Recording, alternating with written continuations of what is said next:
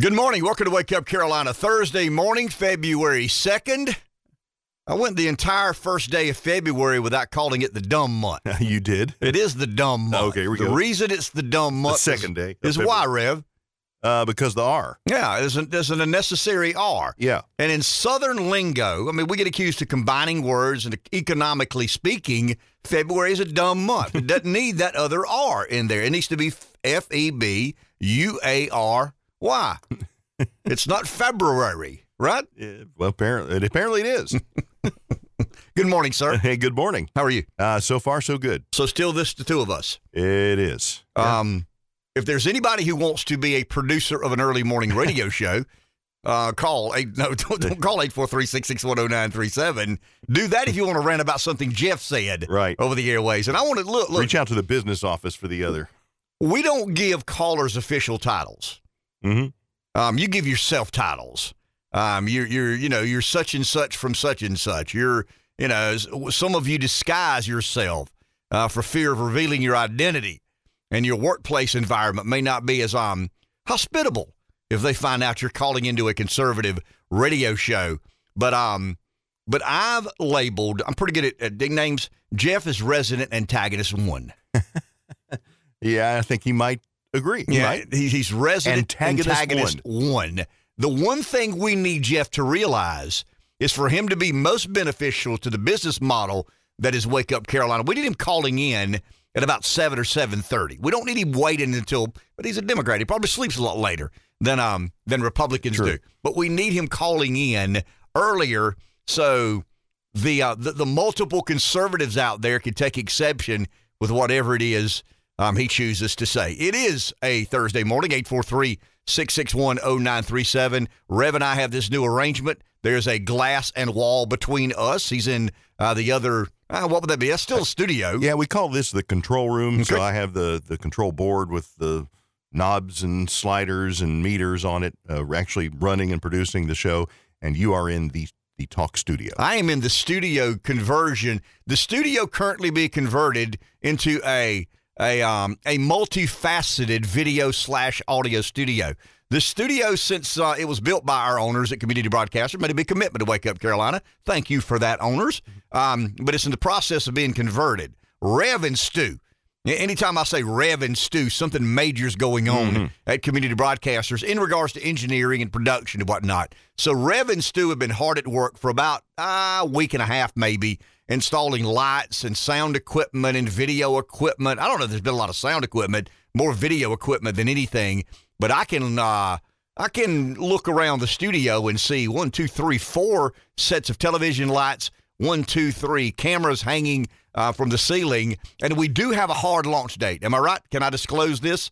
Are you okay with it? Yeah, yeah, sure. I mean, you texted me yesterday and said, you know, is February 20th okay with you to launch No Stoplights with Kennard? And I said, yeah, that's fine by me. So for you out there who have been uh, kind-hearted and sympathetic enough to hang around with us for um, several years and several episodes of Wake Up Carolina, there will be, um, I guess, a, a kindred spirit in the uh, in the podcast format. Um, I go back to what I've said. I got to speak today at the uh, the Marion Mullins uh, Rotary Club.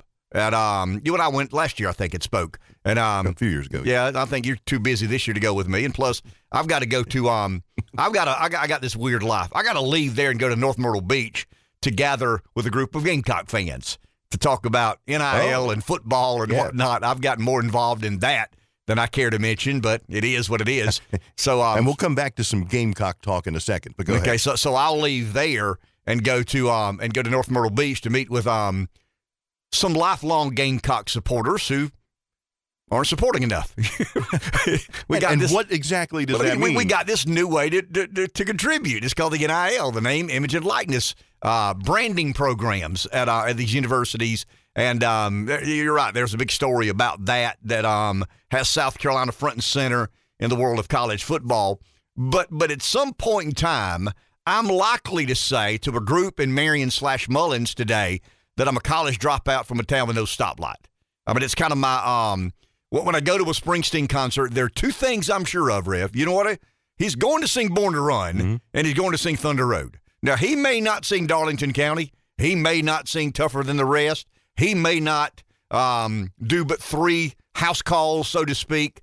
But he, at some point in time, is going to sing uh, "Born to Run" and "Thunder Road." So, you, much like Springsteen, Well, I mean, have, have your signature. Well, I mean, the only difference is he sold the catalog that concludes Born to Run and Thunder Road for nearly $600 million.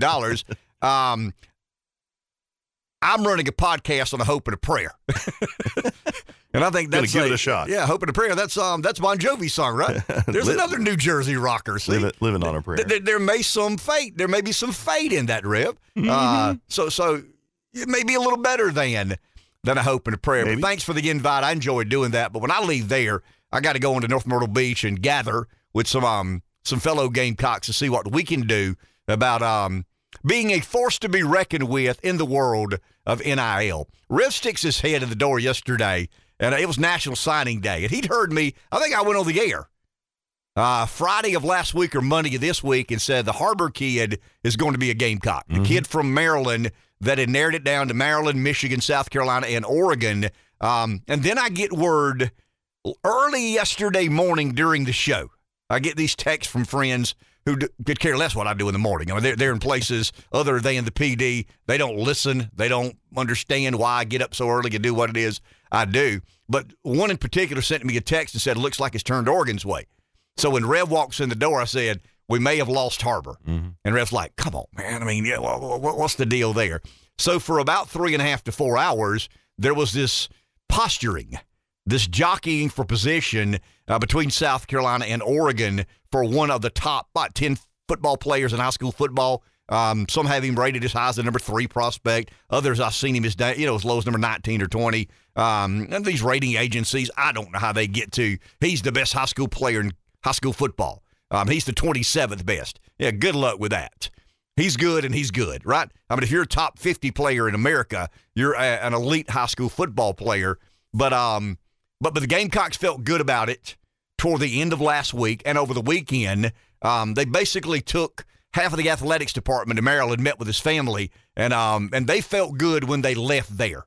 And um, and he had a trip scheduled to Oregon. Took the trip to Oregon, and um, may or may not have bumped into Phil Knight. And this is what freaks anybody out if you're a college football fan. If a player you're recruiting is going to Oregon and there's a set, let's say he's a top 50 player in the nation. I'm not talking about the three star lineman you're crossing your fingers and open. He works out a recruiting class. I'm talking about the five star, the elite players in America. Imagine that kid leaving your campus and you're feeling good about it, and he goes to Oregon. And you know they have what? I mean, they have the probably the biggest brand in all of athletics. I mean, name a bigger brand than Nike. The Right. Under Armour revenue number is about equal to Nike's marketing budget.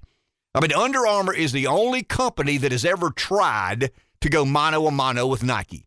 Adidas said thank you, but no thank you. Um, some of these other brand Reebok, I'm thinking, uh, you know, th- there are a lot of other companies that have that have tried to go there. Under Armour is the only company that has said, you know, we think you have too much of the market share, and we're going after it. But and it's worked in some way. Some of their dry fit, sweat wicking clothing has done okay, but they're you know the sneakers is where the money is, and they've never made it in. I mean, just none, none, no impact at all in in Nike's model. So the kid goes to Oregon, and I don't know this to be true. I mean, a lot of this is rumor, speculation, but it's been reported to me that Nike made him an offer, and I'm thinking And, and about Phil Knight, well, he's worth about 50 billion or yeah, something yeah, like that. somewhere between fifty and hundred billion dollars, depending on what the stock share Oh. price of uh, of Nike is. But, so but in the world of NIL, that's a but, but. Red, think about right? this. It's not just the, the money. It's the mo- It's the Nike brand. Sure. I mean, I, I mean, if I'm Phil Knight and I'm competing with Michigan, South Carolina, and Maryland for a football player, you know what I say? Who can turn you into Michael Jordan? I mean, who- Michael Jordan owns his own golf course. I mean, I get the Yeah. millions here, and I get an NFL contract. I I found it Nike. Who can turn you into Michael Jordan? There's only one school on your list that can turn you into Michael Jordan, and it ain't the Gamecocks, hmm. and it ain't the Terrapins, and with all due respect, it ain't Big Blue in Michigan. It's Oregon, and I'm just thinking about wow. I mean, if you're an impressionable, and everybody is at 18.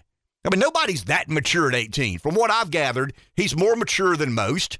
And, and the reason is his father is an engineer at NASA. His mom is a, a professional lady. I think she's a pharmacist. So they're not the typical high school senior looking for a free ride. They just aren't. Um, but but I'm gathering, don't know this to be true, speculating, and I think most of you out there would be surprised by any of this, that Nike made him a life changing offer. Why? Because they can. you know, I don't know if it was verbatim, we'll turn you to Michael Jordan, but if I'm Phil Knight, that's what I tell him. I mean, if I'm speaking on behalf of the Oregon Ducks football program, that's what I tell him. The point I'm trying to make is in this new NIL era, if you are recruiting a player and he's visiting um, and he's visiting Oregon, pray to the God of your choice, because there's a pretty good chance they're going to make him a better offer than you ever can.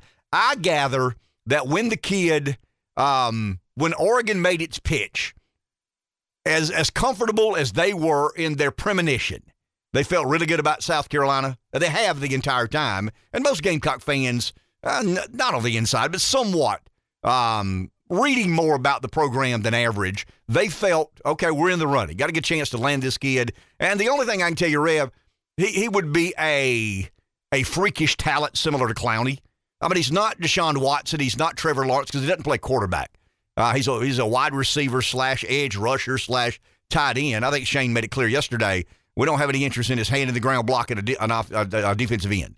I mean, he's not going to play tight end. He may rush the passer a down or two, but but by and large, he's going to be a wide receiver. DJ Metcalf, uh, Randy Moss, Julio Jones. He's a big kid, 6'5", 225 or 30. But his 60 yard, I mean, his 60 meter speed was the exact same speed of the SEC championship winning um, time. In other words, a high school senior, 6'5", 230, ran the exact same 60 meter speed as the person who won the SEC track and field championships. So, um, so it was an eventful day yesterday. And at one o'clock in the afternoon, he announces, and and I'll tell you, it's kind of unusual, but but I think he might have changed his mind two or three times yesterday. I think it went back from Oregon. Um, you and I have a mutual friend who's kept up with recruiting a long, long time. And I was communicating with him yesterday. He was trying to figure out what I knew. And I was like, I don't know anything, man. I know I felt good, you know, when I went to bed that night as a Gamecock fan about getting one of the top players in the country. I don't feel anywhere near as good right now as I did. Um, if we're in a war with Nike, I'm afraid we're going to lose that war because we don't have a Phil Knight. Clemson doesn't have a Phil Knight. Who does have a Phil Knight to the brand that is Nike? But from what I'm gathering, Shane, you know, had one last sales pitch and said, look, if it's about money, good luck.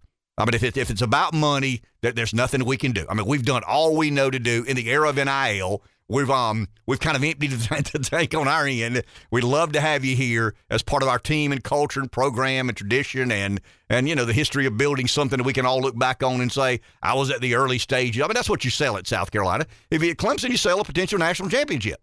I mean that's what you do. You know you want to see our trophy case? Here it is. I mean that that speaks for itself. South Carolina doesn't have that. Can't sell that. So they got to sell this, um, you know, vision to the future and what it can be. But from what I'm gathering, Coach Beamer reached out to the family and said, "Look, if it's about money, wish you well. Nothing but good luck. He's a good kid, but enjoyed enjoyed getting to know you guys. But um, but but somewhere down the line, the family, you know, had a had to come to Jesus, so to speak, and said, you know, um, the Gamecocks can't offer what Oregon can, but that's where you want to be. I mean, it's obvious to us that's where you're most comfortable. You like the coaching staff, you like the school, you like what, what Beamer's about. And I think that at the end of the day, I don't want to say the culture won out. It's hard to argue that culture in South Carolina wins out. The potential culture.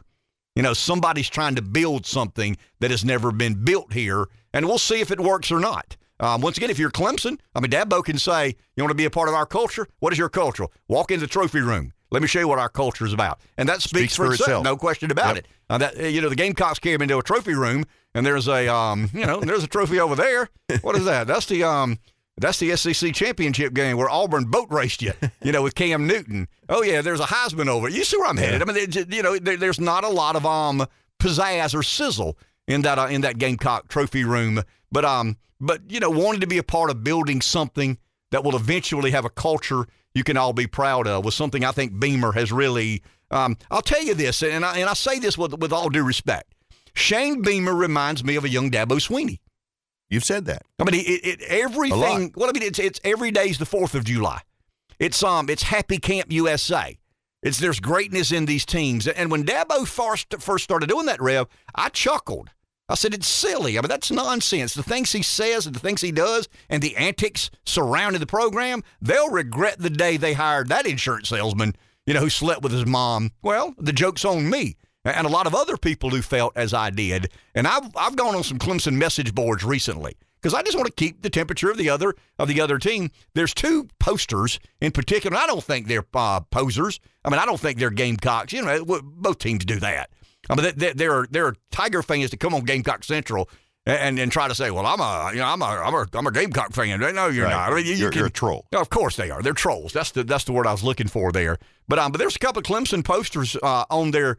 I think it's Tiger Nets, the one I go on, and they say, um, you know, I'm telling you, man, this guy reminds me a lot of the way Dabo built his program. You know, every day is the Fourth of July. Um, it's the most optimistic, positive, uplifting perspective you could possibly have. Okay, those. So now, from the Gamecock perspective, again, I don't have to have you put on your Gamecock glasses to answer this, um, but from your perspective, what does this, you know, in a long line of some pretty good recruiting successes uh, during this season, what does this mean? And if we're putting a bow on it now, what do you think? Well, I think yesterday when he announced on ESPN two that he was coming to South Carolina over Oregon and Michigan. I mean, those are pretty prominent programs. I mean, it's, it's $5 million worth of positive advertising. It increases the likelihood that the 2024 class could be the best class in football the Gamecocks have ever had. It's positive momentum. It's forward energy. It's, um, you know, you, you when you recruit a top 15, a top 10 player in the country, you lose more of those than you win because the kids got it narrowed down to three or four schools. So there's a 25% chance. You're not going to win half those battles. You just aren't. I mean, you're going to lose the majority of those announcements. Somebody at Oregon goes, damn, you know, we thought we had him. You know, we thought we turned him at the last minute. But I think when you land a top 10 player, when you overachieve in a football season, as they did against Tennessee and Clemson, and then had a fairly depleted roster and competed with Notre Dame the way the way they did, you end up with a top 15 recruiting class that includes a signing day bonus of a top 10 player in the country. I mean, that that's very positive. I mean, that's extremely positive. The 24 class, I'll get to the weeds with you, the 24 class sets up to be the best class South Carolina has ever had in the history of its football program. Um, they got to get 60% of the top 15 players on their board. And that's not unusual. I mean, they, you know, and I think Beamer's a beast on the trail. I mean, I think Shane Beamer's a, I mean, you know, how good a football coach is Shane Beamer? I don't know. How good a coach is Dabo Swinney? I mean, really, Clemson fans, I mean, do you trust Dabo Swinney to schematically design, you know, offenses and defenses to be successful? I don't think they do. But you know, he's the CEO of your program. He can go out and market that Paul. He can brand that Paul. He can his mom, dad, and kid. This is a better place for your kid than that place is. And I think Shane does that about as well as anybody in college football today. Now, now once again, when they walk in the trophy room in Alabama and they walk in the trophy room at Georgia, they walk in the trophy room at Clemson, you got to overcome that challenge. But what does it mean?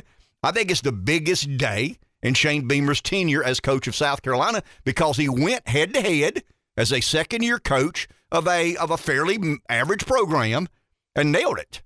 And I think once again, what's going on in Columbia?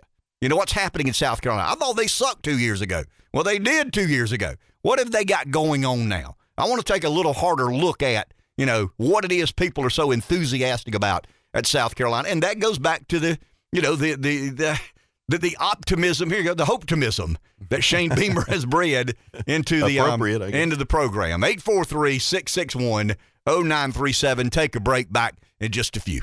843-661-0937. Yesterday, I want to go back to a couple of days ago, the conversation we had on homelessness. I, I don't want to recap or revisit the entirety of the conversation, but but we had a lady call in that um very politely said, "Can I make my point? You know, will, will, will you um will will you give me a second to express myself as I see as I see fit?" And um and out of that came kind of a um a text debate that I had with listeners and friends about um the situation with homelessness um is the is the free market answer to do nothing, let it sort itself out, or is the free is the answer a psychiatrist for every person that has been deemed homeless because of mental illness? Well, you know the answer is neither. I mean, the answer is not to let the homeless just deal with being homeless the best way they know how. This country historically has not shown the ability to do that. I think Reagan famously said, I'm for cutting Medicaid, but are we for watching people die on the sidewalk? You know, th- th- there's some balance to most answers that involve, um, you know, the, the convergence of life and politics in general. So when you look at the free market, I mean, if it's a if it's a true capitalist economy and people end up on the bad side of life and they end up homeless and destitute as a result of it, well, that's their problem. I mean, they've got to figure that out. They had as as good a chance to succeed as I've had to succeed. Well, all of a sudden, addiction and mental illness become, you know, um, part of the argument or debate. But, but the answer is certainly not a psychiatrist for everyone who has ever been deemed, you know, homeless as a result of mental illness or addiction. And, and it kind of led, it spurred this, you know, what, what are we doing? I mean, what, what are we doing locally to address homelessness in our community? And I've had two elected officials agree to come on next week.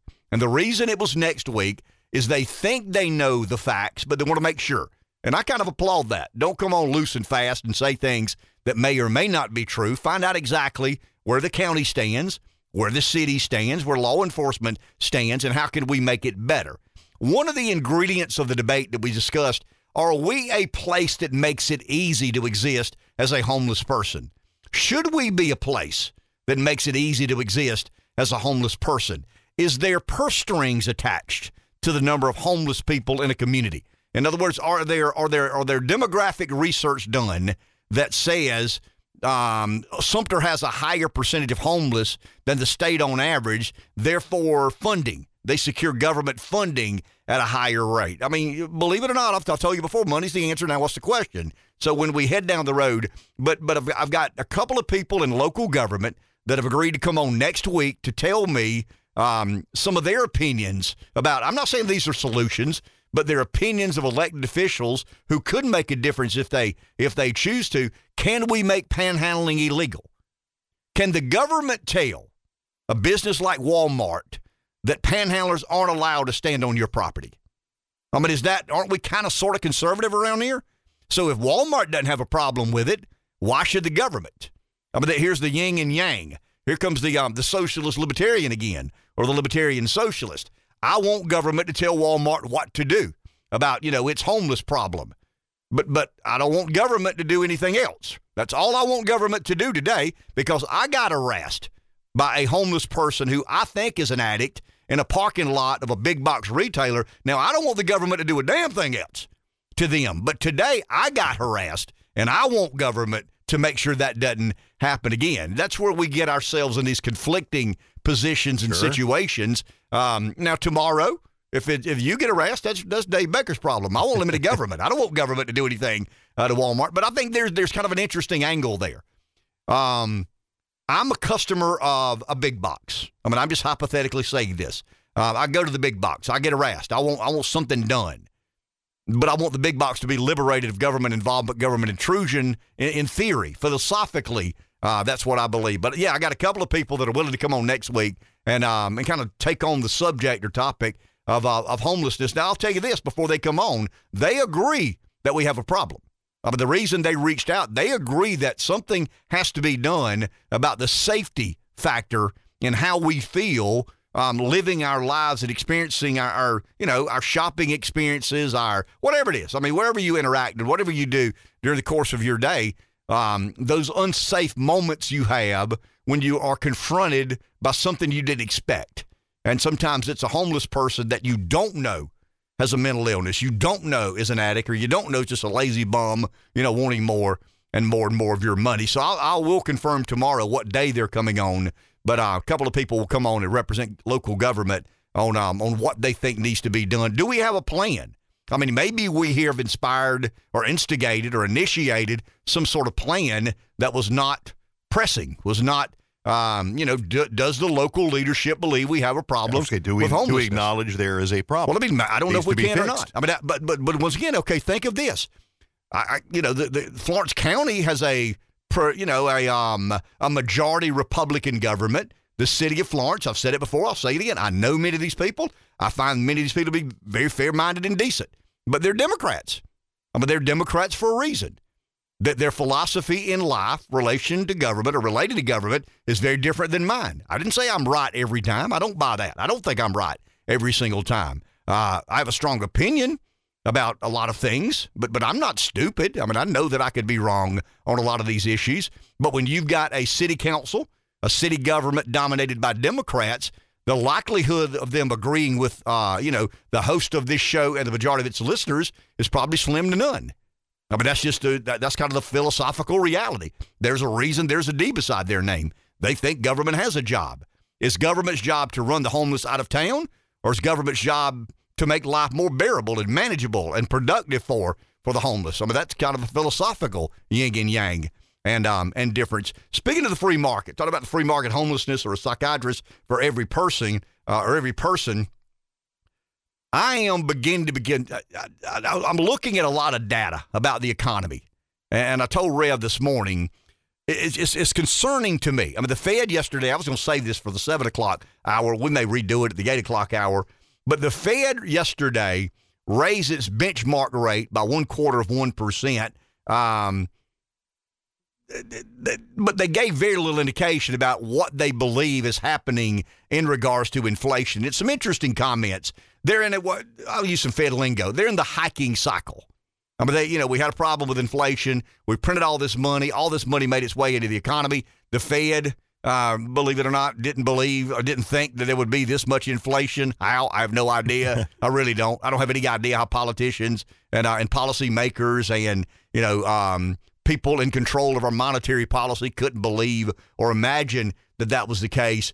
But but the market says, and I this is a bit weedy. The market says that the target range is somewhere between four and a half to four point seven five percent. I mean, that's what they built the um, that's what they built into. The, you always say that's already priced into the market. Well, the things I'm reading from reliable sources, and I'm talking about um, some some opinions on Bloomberg or CNBC that aren't out of the mainstream. They aren't radical. I mean, these folks have got it right more than they've gotten it wrong. They don't get it right every time. Of course, they don't. If they did, they wouldn't share any of that information with the public. It would be uh, proprietary. They'd get the billions of dollars. But um, but it's the eighth increase, and the increases began in March of 2022. So we're nearly a year into this hiking cycle. They've had eight increases. The markets say that the Fed will pump the brakes, so to speak, when the target gets to somewhere. excuse me, the um, the the benchmark rate gets somewhere between four and a half 4.75%. Yesterday, a couple of the analysts said this thing could go to 5.25. And we're beginning to see the market react to that, you know, the, these unknowns. And once again, a buyer and a seller, bull and a bear. I mean, there are people who believe the market's going down, people who believe the market. And there's conflicting headlines all over the place. Well, I mean, and, but, but the headlines I don't think are as informed. I mean, it, it's newsy. You know what I mean? That they say these things, but you got to read some of this stuff. And when you I mean, I read what Jerome Powell said yesterday, and it's interesting. One thing he said, I'll quote Inflation data received over the past three months show a welcome reduction in the monthly pace of increases. Now, if you go back and read Jerome Powell's comments since March or since February of 2022, well, March of 2022, when they started the hiking cycle, he's always said that we've got to see decreases in inflation. We got to see a decline of inflation. Well, now it seems to me, and I'm reading between the lines here, that the slowdown, the reduction of monthly increase is good enough for Jerome Powell. He's getting a lot of pressure from Wall Street.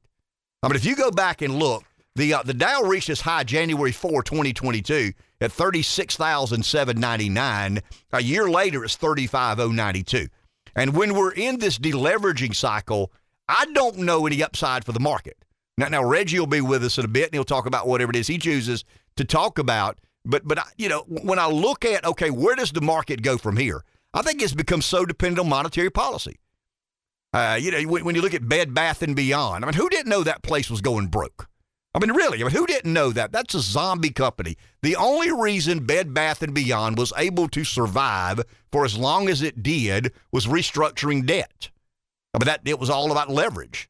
I mean, they, they could figure it out as long as they could borrow money at three quarter one percent or a percent and a half or two, two and a half percent. I mean, they're borrowing at LIBOR. I mean, they've got some cash on hand. They've got a lot of debt. They missed a debt payment yesterday, if I'm not mistaken, to J.P. Morgan and Morgan Stanley. And I ain't talking about you know the thousand dollar house payment. I'm talking about a $250 million interest payment that they miss because they don't have the capital. So, so when you look at these zombie companies that were allowed to exist and aren't existing or finding serious, serious problems today, I'll give you another example. FedEx is laying off 10% of its professional staff. The reason they see a decline in shipment over the next 24 months. Well, I mean, how can FedEx or UPS, in the middle of e commerce and this explosion of online shopping, I mean, how can FedEx and UPS adjust their workforce when they're in one of the fastest growing sectors of the economy? All about leverage, all about borrowing money. And, and when these big companies borrow money, uh, hold on to that. There, there's more there. I, I swore I was not going to talk about this till after till after seven o'clock, but there's a lot of there there. Eight four three 6610937. Take a break. Back in a minute. 843 661 0937. I kind of want to go over this a couple of times. We'll do it in the morning cycle, pre, uh, pre the 8 o'clock hour, and then we'll do it again sometime after 8 because I think it's very worthy of considering what is out there. Um, I mean, you hear a lot of opinion about, you know, but people are motivated by a lot of different things. Very few are motivated in telling you the truth. I mean, there's always an agenda of some of these pundits and some of these experts on. I mean, why would CNBC say the market looks like it has a lot of rough days ahead? I mean, the CNBC's business model is encouraging people to make investment in firms and uh, and increase the per, you know the percentage of your money in a in a stock portfolio. But that's CNBC's business. So why would you expect them to be somewhat of a um a safe harbor for for you know kind of allied interests, so to speak? But but we're, we're transitioning. And I think this is the macro. And this is get, I mean, you can get lost in this if you aren't careful. Um, even I can get lost. Um, the, the Whoa. Well, I mean, no, the, the U.S. has transitioned from a decade of quantitative easing to a decade of quantitative tightening. And when the quantitative tightening begins happening, I'll give you an example in the Fed's notes yesterday. Um, I've said it over and over to this morning. I'll give you an example. Um, the Fed has stopped the bond buying. I mean, they're not asset buying as they were. Um, they aren't just raising uh, rates, they have been reducing the holdings it has in its bond portfolio. Um, about $450 billion less since, remember, we talked about the 45 billion that, that began with quantitative tightening. Now it's up to 95 billion. Well, in total, since June of last year, they've reduced, you know, their um their balance sheet by 445 billion dollars. Um, and they have a target this month of 95 billion. When the bond matures, they don't repurchase the bond. I mean that that's kind of the um that they, it rolls off of their balance sheet each month after um, instead of reinvesting. So instead of reinvesting the money back in into the bond market, they just you know that 95 million comes off or 95 billion comes off their books. So, um, so they believe, the Fed believes, and here we go in the weeds now. You got to stick with me for a second. The Fed believes and said yesterday that their balance sheet reduction was the equivalent of about two additional points of interest rate hikes. So we're kind of getting the double whammy. We're getting the increase in interest rates and we're getting a decrease of their financing of the economy. I mean, that, that, that's what it is. I mean, to some degree, it is their um, assistant. Th- they would be a um, it'd be like an equity line. I mean, it's not my mortgage, but but it's nice to have. So so the Fed's balance sheet was about eleven trillion dollars. Well, about ten trillion. Financing of the economy. That's, I mean, that, that, that's that's my language. Now, know, be careful. I'm not an economist. But it's interesting, and, and that's the way I'm looking at it. They have basically subsidized or financed certain aspects of the economy. The balance sheet today at the Fed is still 8.4 trillion dollars. I mean, imagine that. But but it's about a half trillion less than it was. It was about nine trillion. It's down to about eight and a half trillion, eight point four trillion. But but but they've got this terminal rate, and the I mean the the the, the Fed Open Market Committee talks about this terminal rate.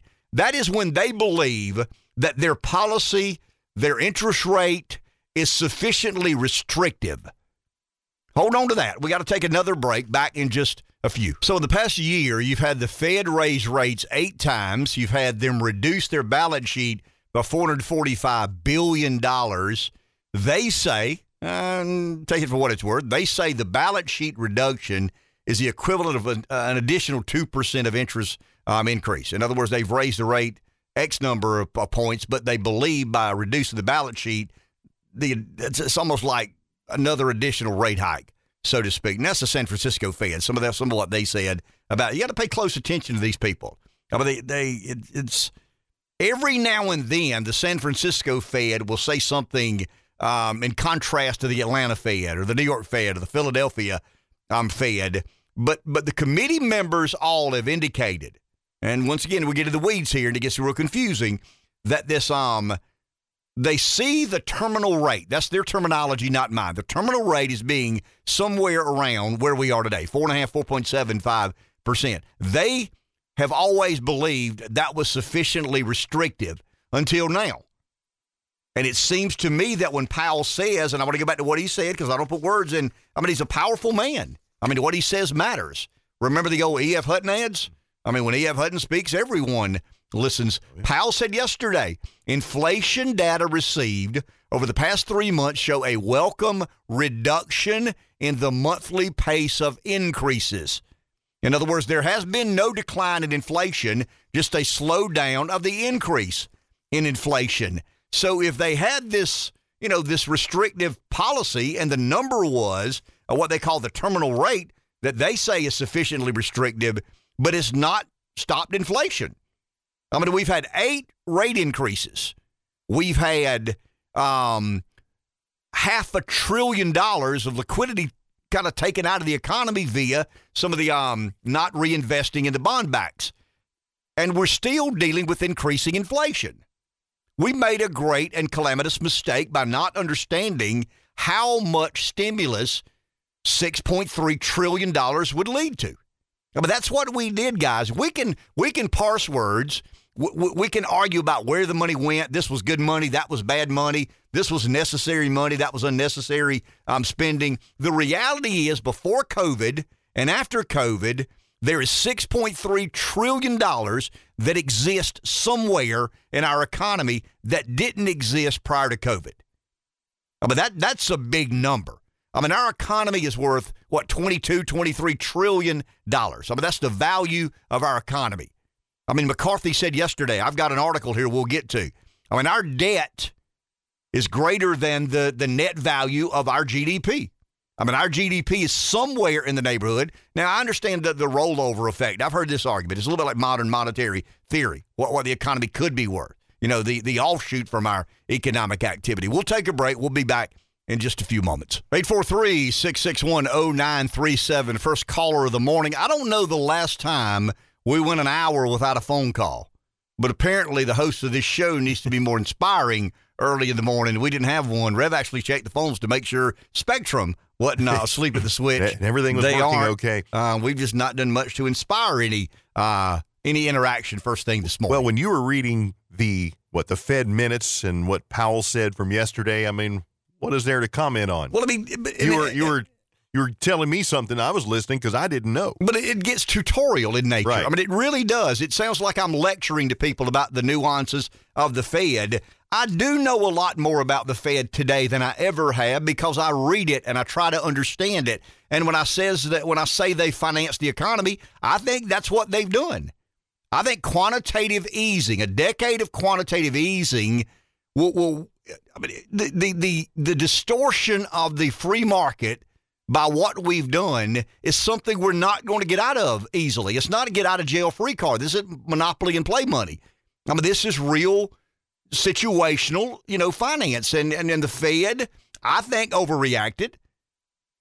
And it led to enormous macroeconomic stimulus. We, we know all the inflation we've dealt with. Um, I went to a grocery store and, and my wife gave me a long list. And I mean, I don't buy groceries. I mean, we pick up things. I don't normally buy groceries, but I bought groceries this day, this week. And I was, I mean, I knew what I had in the buggy, and it normally is, is 125 or $30. I mean, that's normally what it is. It's 175 or $80. I mean, there was a $50 premium on about the same thing. Once again, on that, in, in that rare moment when my wife says, uh, you mind doing this for me? And I say, of course I will and I get her list. Every time I've ever gotten her list, it's been about $125. And it was about $180 this time. And I'm like, wow, you know, inflation's real. Not just not just what the price of the pump, but but that buggy, half buggy of um of groceries and goodies and what it costs. So, so yes, I mean, I think there's been a distortion to the market. I think quantitative easing and a decade of quantitative easing has created um, far too much leverage in the economy. I'll give you another example. Um, well, let's go to the phone. I want to be polite for somebody, respectful of somebody's time. Somebody's there. It's Breeze. Good morning. Mighty decent of you, kid. I don't know how you managed to talk an hour and 15 minutes without anybody helping you out. That's amazing. But, you, you, but you know what? You know what, kid? You know, we're kind of dumb, buddy. I mean, don't, I mean, we're, we're thinking that the people that intentionally, and, I, and there's no doubt in my mind it was intentionally, intentionally destroyed the economy. They intentionally rigged the stock market. They did all these things. They intentionally broke something so the same people that intentionally broke something, we expect them to intentionally fix it for us. I mean, that's silly. I mean, you know, they raise interest rates, but they're not cutting spending. And and if they want to spend the money, um, then I mean, they'll either have to tax us or print more money, which they'll do all of that. And none of those things are good. I mean, there. I mean, what there, there, what is this? There's no solution actually. You know, I mean, it's just kind of, I think they're just got to try to slow it down so we'll behave a little better. But I think the end game is, again, it's just going to be that new world order. I think that they want all of these economies to crash and then they build them back the way they want them. Well, we don't have any rights or we don't have any money. We don't own nothing. We're all just happy to be alive. You know, they just got to take care of us. I don't think they have any real intent of actually doing the right thing that needs to be done to fix this. I think you can tell them in about 30 minutes what they need to do, but they wouldn't do it. So, I mean, I mean, I guess it's fun radio, but you really can almost have this conversation in 30 seconds. We know what they need to do, but they ain't gonna do it. They know what they need to do, but they ain't gonna do it because they don't want to do it. I mean, you think all you think? Right. I mean, does that make sense? Yeah, thank you, Breeze. Appreciate that. Yeah, I mean, some of the I mean, some of the answers are pretty easy. Stop printing money. Start spending. Stop spending money you don't have. Um, but but have we? I mean, here's the fundamental question, Breeze. Have we broken it to the point we can't fix it? I mean, monetary policy and the Federal Reserve have always been a part. Well, not always. Since we, uh, you know, since we created the Fed, I mean, it's always been responsible for inflation, monetary policy, in the American economy. But you can break anything. I mean, you, you can go to an extreme where it's unrepairable. It's not, I mean, you can't fix it after it's there's been this much damage done to it. And once again, Rev says I try to freak people. I'm not trying to freak anybody out. I'll give you a couple of examples here. So, um, why does this matter to me? I don't know, but it does. And once again, I'm not an economist. Take what I say with a grain of salt. Uh, famously said, I'm a college dropout from a town with no stoplight. Take what I say for what it's worth. But I went back and looked at um, car payment data. And I went back and looked at car payment data from 2008, 9, and 10. The, the, the great financial meltdown, the financial um, calamity that was caused by subprime lending and you know uh, the housing market was kind of the um, the epicenter of all the financial turmoil in that time. Um, when you read consumer report, uh, there's a section of the Fed report called Consumer Credit Report. It's kind of a um, it's a subdivision of the entire report, and in that Consumer Credit Report, um, it reveals a very dramatic increase in the amount of new car loans. The new car loans have increased by more than two thousand dollars in two quarters in 2022. In other words, the the the car loan prior to COVID was about thirty eight thousand dollars. Today it's forty about forty one thousand, actually four hundred forty thousand eight hundred fifty five dollars. So we've seen a big increase in that. Um, that's inflation.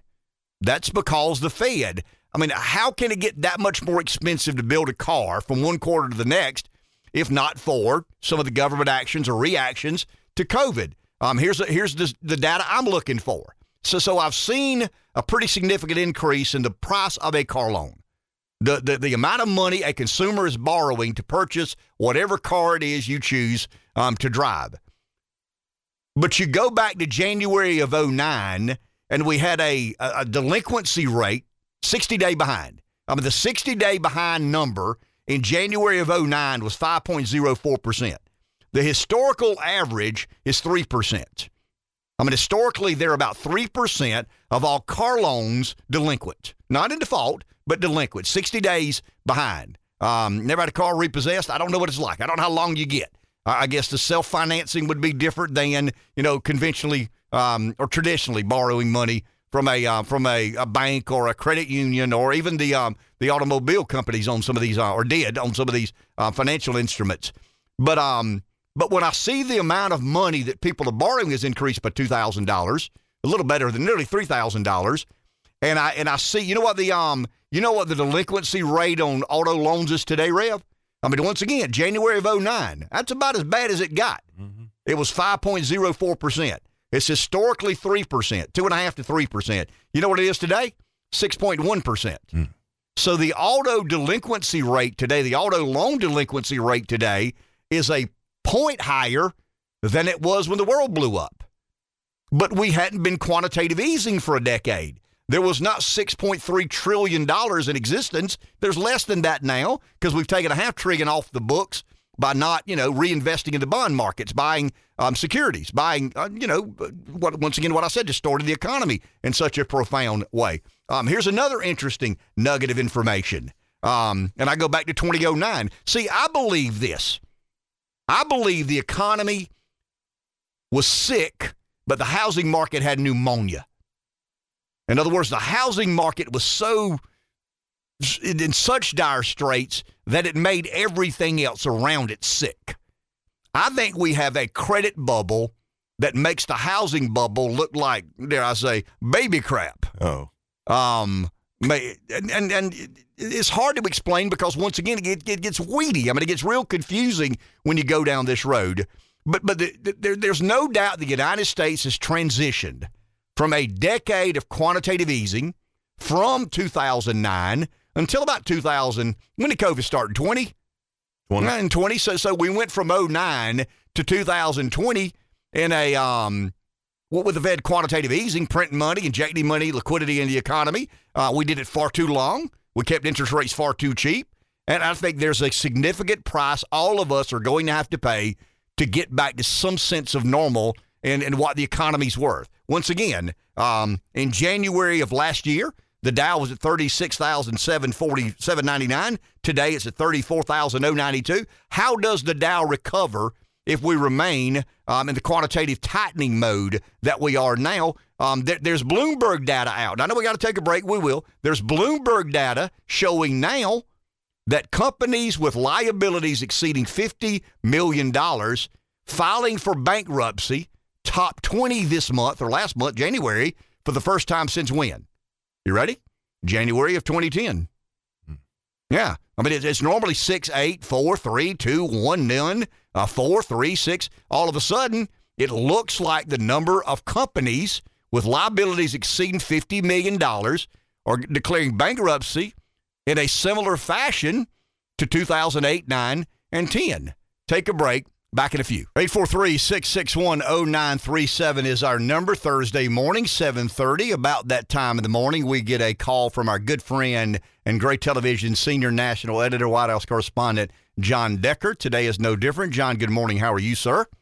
Hey, I'm doing great, Ken. How are you doing today? We're normally talking about a scandal or, or, or some interpretation, a violation of, of, of code yeah. or law.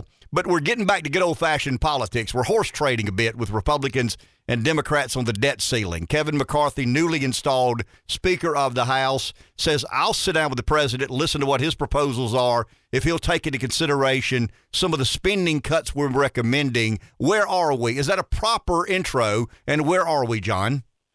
Well, where we are is that both uh, President Biden and Speaker McCarthy met yesterday in the Oval Office for a little over an hour, and we heard from Kevin McCarthy after that meeting. Came out, spoke to reporters, and he said there's some common ground. Those are his words uh, as it relates to this particular issue, uh, this issue of extending the debt ceiling. Uh, and I don't know what that common ground is, uh, given that we know going into the meeting, the two sides were very far apart. The White House saying there's no negotiations. Uh, there's nothing to be given up. And Kevin McCarthy saying, look, I'm for extending the debt ceiling, but there needs to be uh, some concessions from the White House, namely cutting federal spending. Uh, so I don't know what that common ground is, but that's what Kevin McCarthy said uh, was reached yesterday during that hour long conversation. But Jon, you're you're an old hand at Washington. I'm somewhat informed. I mean, to me, if you're going to address spending, you have to put entitlements on the table, and there seems to be no interest of either party in doing that. Well, Kevin McCarthy says that entitlements are not on the table. We're talking about Social Security and Medicare.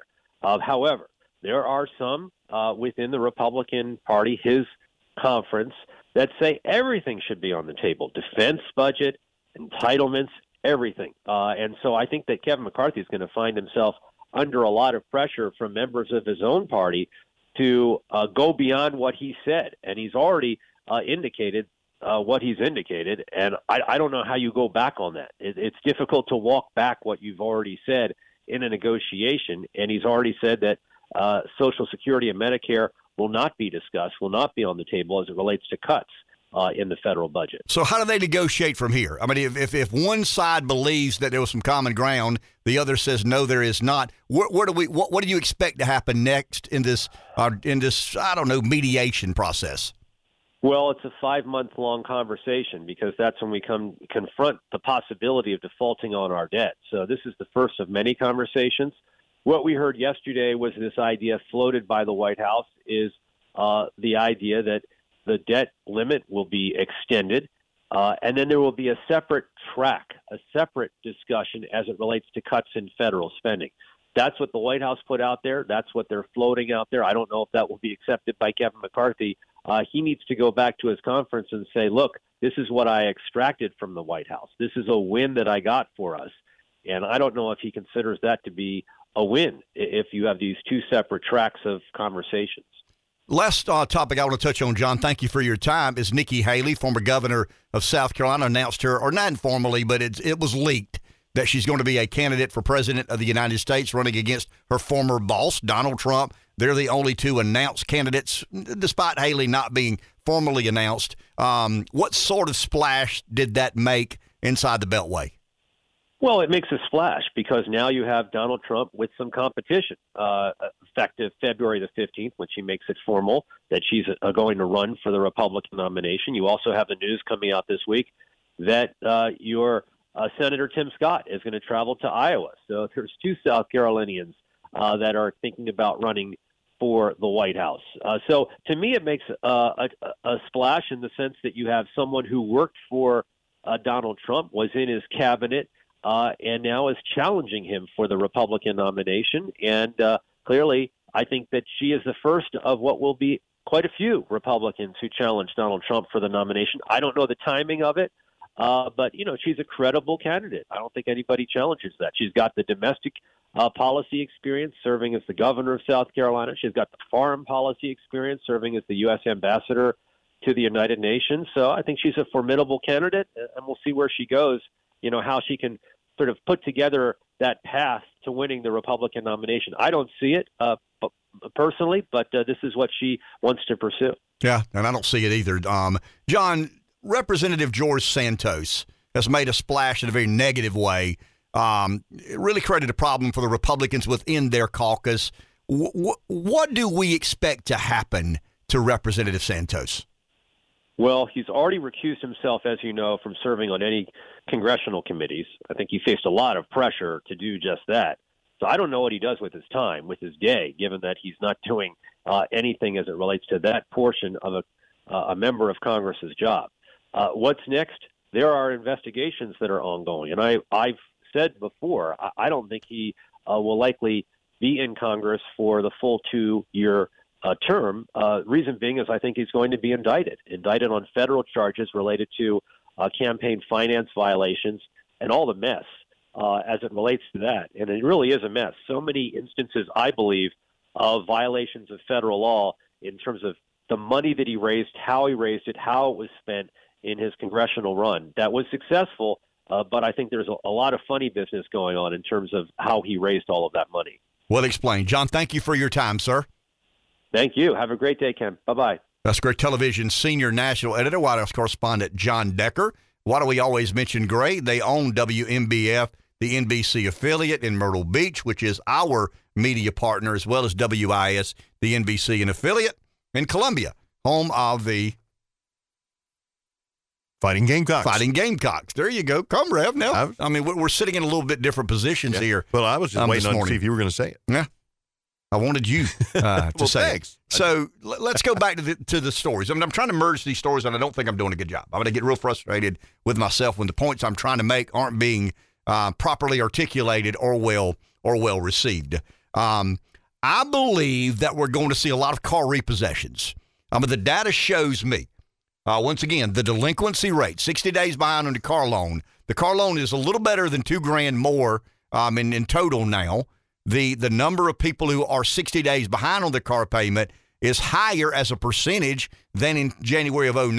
And that is telling us That's telling me a lot that there's there's we, we got ourselves over leveraged again. I'm gonna imagine that. We made credit to available. We allowed people to borrow too much money. Um, here's what I think happened, Rev. You ready? You ready for the GI Joe with the Kung Fu grip? let's hear it. Somebody making forty grand a year and their wife making thirty five grand a year. Well, let's say, and in fairness, um, I don't want to be perceived as um, male dominant. Let's say the female's making fifty and the man's making forty.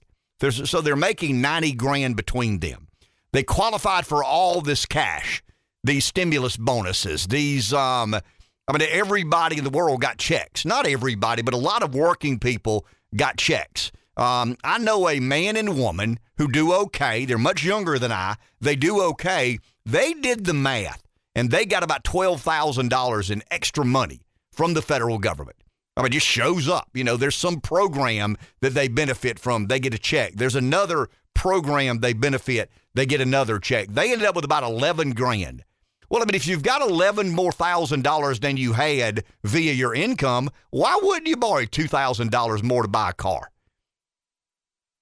So, so I think the, the consumer is stretched because they uh, the stimulus ran out. Remember, Jamie Dimon said that you know J.P. Morgan. It looks like the consumer is going to spend all that excess capital by October of last year. So let's say October, let's say November, December, got Christmas comes along, and and I think people really believed that the stimulus tree would give benefit forever. And and you know, I'm getting an extra 11 grand, so I'm not making 90 as a family, I'm making 100 as a family. I got an extra 10, 11, 12,000 dollars a year coming in, and you kind of adjust your lifestyle accordingly. Financial discipline is hard.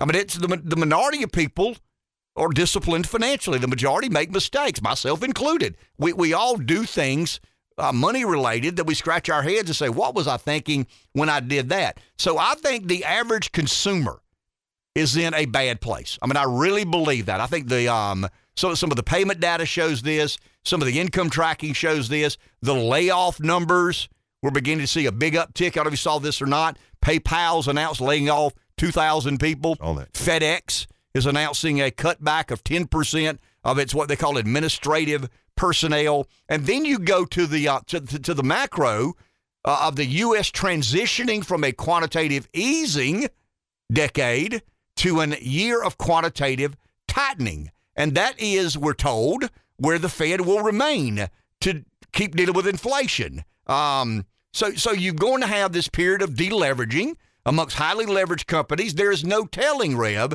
how many companies are zombie companies.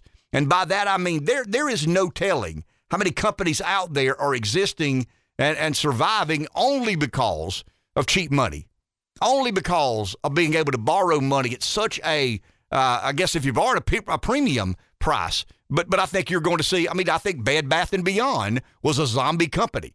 I think you're going to see. I mean, I, I told you before the break, before Jon came on the air. The Bloomberg data shows that companies with fifty million dollars in liabilities, pretty substantial company. I mean, they didn't Fortune 100, but that's a pretty substantial um, enterprise. If you've got fifty million dollars in liabilities. I mean, that, that's a pretty big company. 20 of those announced bankruptcies in January of 2023. The last time 20 announced was December of 2009. I'm sorry, January of 2010. I mean, you see, I mean, it, it, it, we're, we're, we're, we're changing the way we finance the economy. Not only have we raised rates, we're taking liquidity out of the economy. When you take that liquidity out of the economy, the consumer has less bargaining power or less buying power. When the consumer has less buying power, the, the bloated companies and industries that have lived off the leverage cycling or the, the, the you know the leveraging economy. It's kind of a double whammy. It's a perfect storm. Consumer has less money.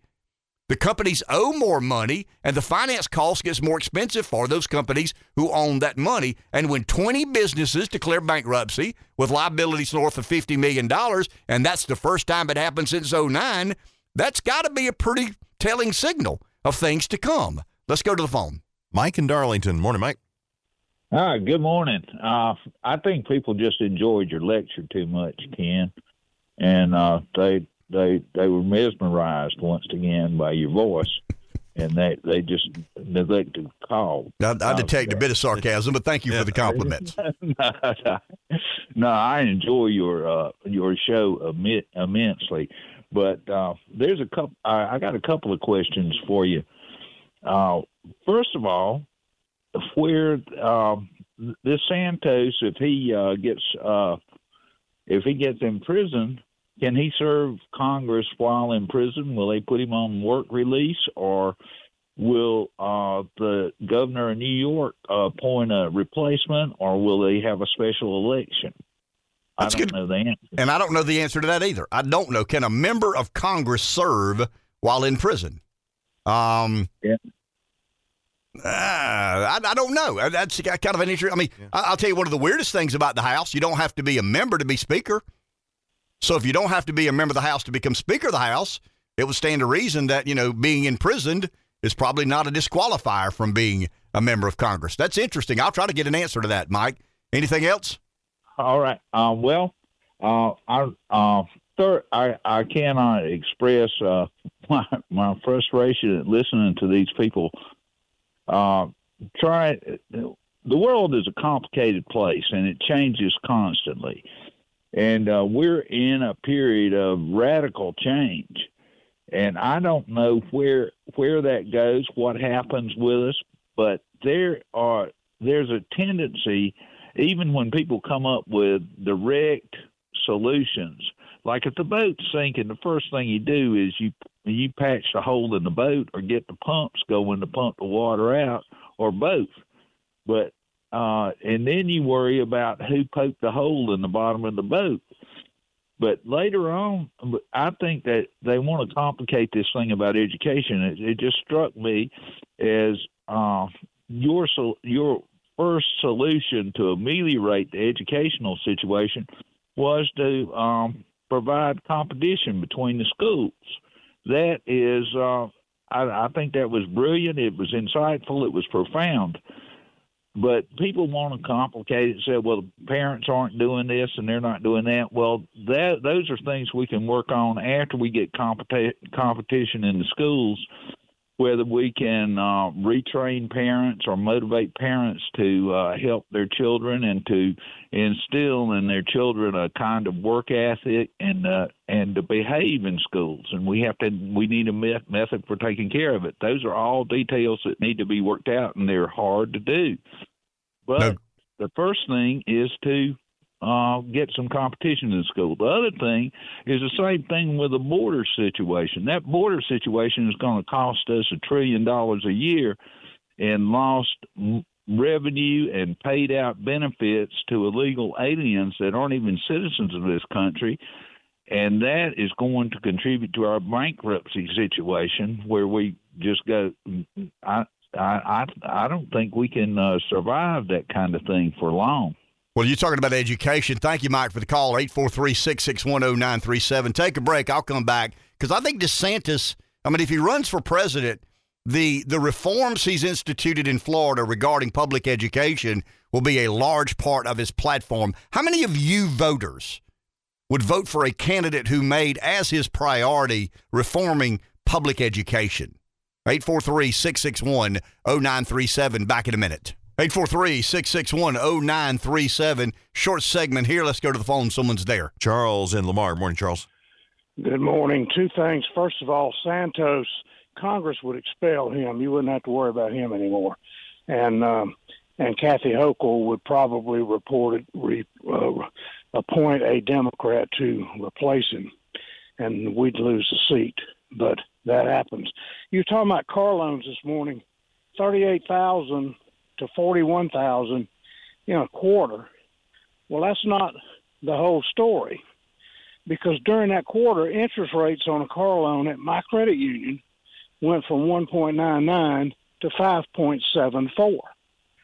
So that thirty-eight thousand dollar loan for sixty months at one point nine nine is six sixty-six a month. But the forty-one thousand for sixty months at five point seven four is seven eighty-eight a month. So that same car is one hundred and twenty-two dollars a month more. That's eighteen percent more. That's seventy-three hundred dollars more for the same damn car two months later. Thanks, Joe. You did, you did, you did the math, didn't you? Didn't you, Charles? Spoken like someone who's been in the automobile business uh, for a good bit of his life. The number that I paid most attention to, and the number that got my attention, was the the January 09 number of 60 day delinquencies being 5.04%, the historical average somewhere between 2.5 and 3%, and the number today is 6.1. So the number of people who are 60 days behind on their car payment today, and I think Charles just showed you the math, and the reason that number is increasing is 6.1%. That's a scary number to me. I mean, that's the average American. That's not a hedge fund manager. That's not a venture capitalist. That's not a private equity guy. I mean, they're concerned about FedEx laying off and PayPal laying off and, you know, where the economy goes from here. I'm talking about Joe Blow financing a car and paying, a, you know, 18% more or whatever it was, Charles said, 120 some odd dollars a month from one quarter to the next. The exact same car is 120 or 30 or 40 dollars more from one quarter to the next. Let's go to the phone. Joe in Hartsville. Morning. Yeah, if you remember back in the 2000, 2000, 2008, the average interest rate was between 6 and 9%.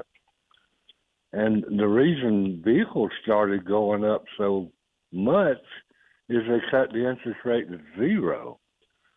So how you know the car companies were giving cars out, and that's why you've got all these bad loans now. But they were, you know, running them out the door. But the price of the car was going up two, three, four thousand dollars a year.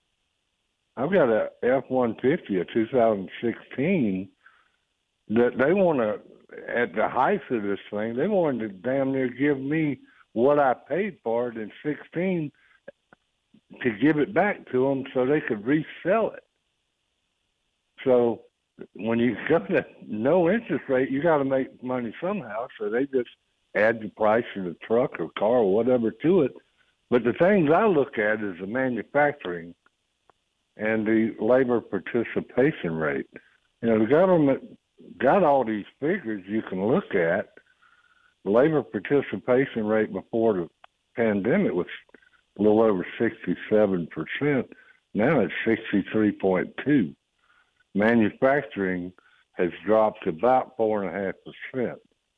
There's what I mean, and, and Joe, we, we got to take a break, but the, but the argument is, I mean, it, it's, it, the, I mean, it, it's not an argument, but if I wanted to be theoretical and hypothetical, I, I could say everything post 2009 has been make believe. Nothing has been real since the the passing of TARP and the bailing out of the banks. 843 661 0937. Back in a minute. 843 661 0937. Go to the phone. Someone's there. Nick in Lexington. Good morning, Nick. Good morning. Uh, Ken, you've given all the data points for what's going on, I feel like. I feel like, you know, the uh, people are behind on their payments because groceries went up for two. I'm assuming you have a family of two now at the house. 50 bucks maybe a week. So how you got to decide you're to get groceries or you're to make the car payment. It comes down to simple math. It really does. Thank you, Neil. Appreciate that. Yeah, I mean, I'm trying to play smart boy here for a second or two, looking at data points and Bloomberg and some of the Fed reporting. But yeah, I mean, it's as simple as what Neil just said. I mean, if if my wife and I buy groceries once a week and it costs us 125 or 30 bucks and it's 175 or 80 bucks, that's $50 a week that we don't have to do something else with. That's a, a meal, you know, out. That's a um uh, that that's an increase in car payment. I mean, that's a there there are a lot of things And, and I, I, just think we've underestimated guys. And I, and I'll stop trying to be complicated and, and play Mr. Sophisticate on finance. I think we goofed it all up the day we bailed the banks out.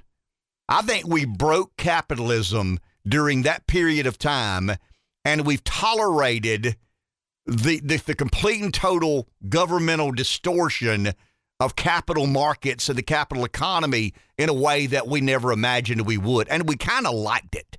I mean, the financialization of the economy. Um, yeah, it's harder for the working class, but when you look at the financialization of the economy, I've read a lot about, I mean, more than you care to believe, about the financialization of the economy. We complain about student debt, but somebody's making a lot of money on student debt. So you've got these colliding forces. You've got the family with a kid in college who can't believe they're having to borrow that much money to educate their kid in a way the world or the country says has to um he has to have this education to be uh, successful. She has to have this degree to be um, you know compensated accordingly or compensated you know in a in a favorable sort of way. Well, that debt's owned by somebody and that debt is unforgivable in bankruptcy. I mean, you know, so so the financialization of the economy has not been good for the average American working family, but it's been real good for people who own the debt and make money off the interest on the debt. Back in a minute. 843-661-0937, second half of the show. We've talked about a lot of different things. Kind of a slow-moving show uh, this morning. Fast moving yesterday, not quite as much. I'm not having my Celsius yet. Once I get my Celsius, we'll get up and rolling. Things will and, start uh, moving yeah, faster. We'll, we'll, move at warp speed, no question, no question about it. You've talked a lot about you know the Fed and interest rates and the economy. So as we look forward to this year, um, I mean, what are you saying? You, you think we're in for a rough year? There are just some ominous signs to me, Rev. I mean, there, there's there are a lot of people in America today that that we take seriously that we shouldn't because they intentionally mislead for profit. There's a lot of people that have a lot at stake in regards to the metrics of the economy. And if I'm the guy or I'm the, the group of people responsible for creating all the distortion in the market, am I going to fall on the sword and say we screwed it up? Wow, how bad did we do? Clay Travis said something interesting to me a week or so ago when he was asked about, you remember the sports side he had to outkick and he sold it to Fox yeah. Sports?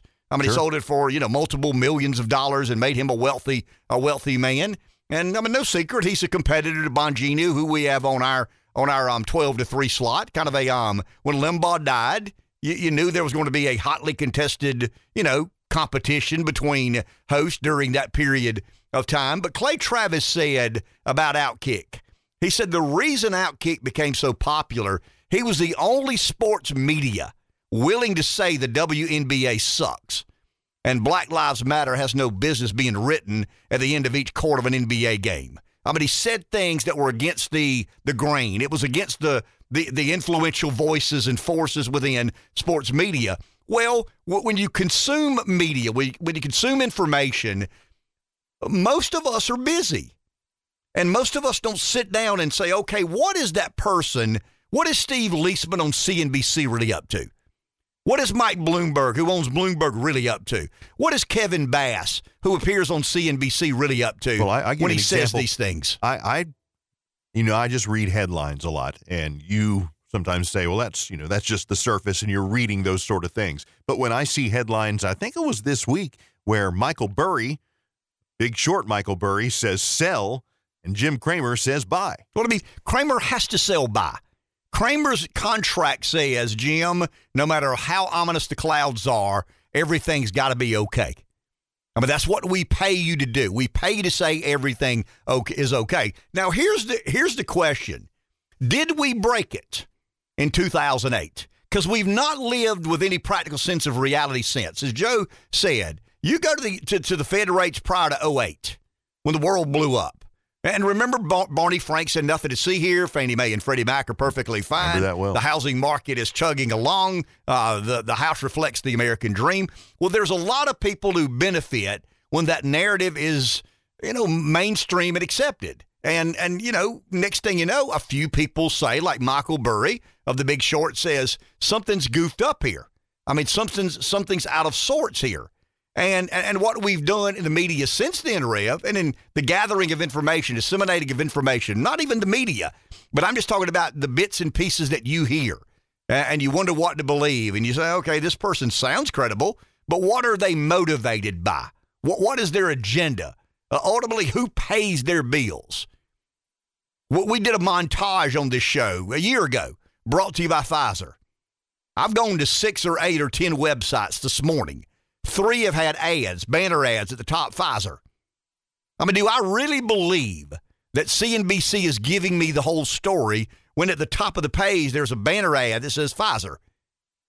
I mean, why, why, would why wouldn't I be suspicious of what they're saying in regards to any nugget of information?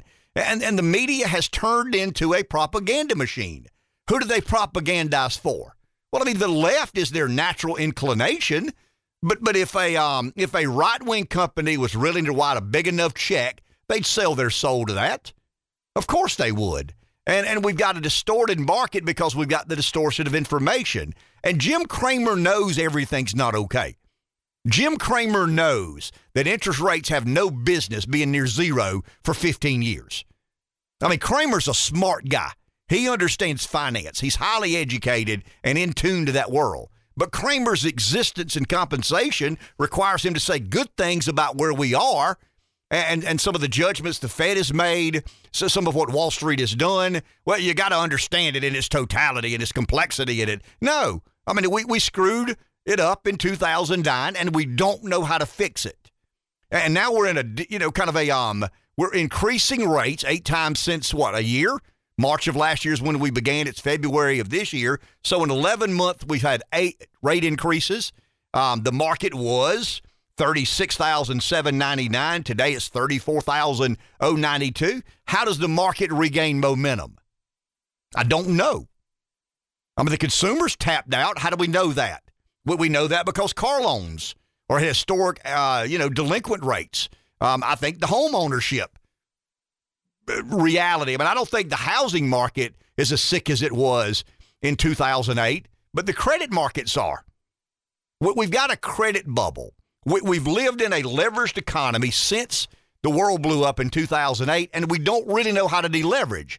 And every time we start down the road of deleveraging, by that I mean raising rates, um, not doing quantitative easing, but rather quantitative tightening. And all that means quantitative easing means I'm putting liquidity into the economy. You know that's going to create forward momentum. I mean, the velocity of money. There are economic theories that are debated about how much, you know, how much does this amount of money created out of thin air when when when injected into the economy? Create? What GDP does that lead to? So, so we, I mean, there there are a lot of economic theories out there, but but in, in reality, we're transitioning from a, a decade, really longer than that, of easy money policy, quantitative easing, cheap interest rates, to a raising rate environment with quantitative tightening. And we believe there's a soft landing to be had. I mean, we believe there could be a mild recession. I mean, I'm reading now that by the end of the year, they expected the Fed to lower rates again. And I just think we've broken the model of capitalism. And the only way we've been able to get away with it is to print money we don't have, to issue debt what we shouldn't be issuing, and the Fed to create fiat currency by the debt out of money they don't have. I mean, the Fed's balance sheet today. I mean, despite taking about a half trillion off of their books, it's still eight and a half trillion dollars. You know what the Fed's balance sheet was before 2008? Less than a trillion. Somewhere between three and four hundred billion dollars. That's kind of where it stayed. Guess what it's been since then? never south of 5 trillion, normally closer to 10 trillion.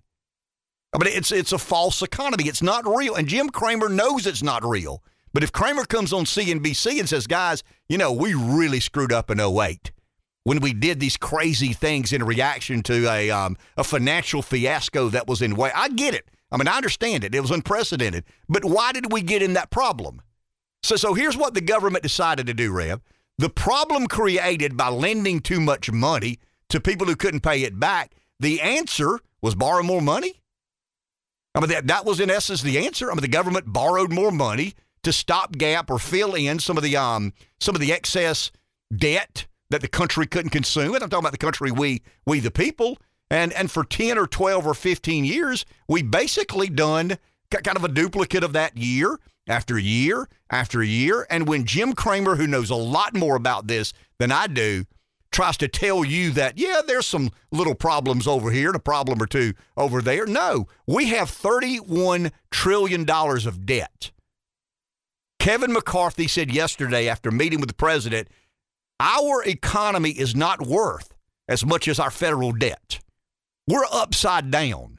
Charles was talking about a car payment and the price of a car, being in the automobile business for as long as he was. So, you, you know the old saying, upside down? I mean, I owe $20,000 on a car that's worth 15000 I owe $400,000 on a home that's worth 350000 Our country's financial financial situation is that. And I understand, well, I mean, it's governmental accounting, Ken.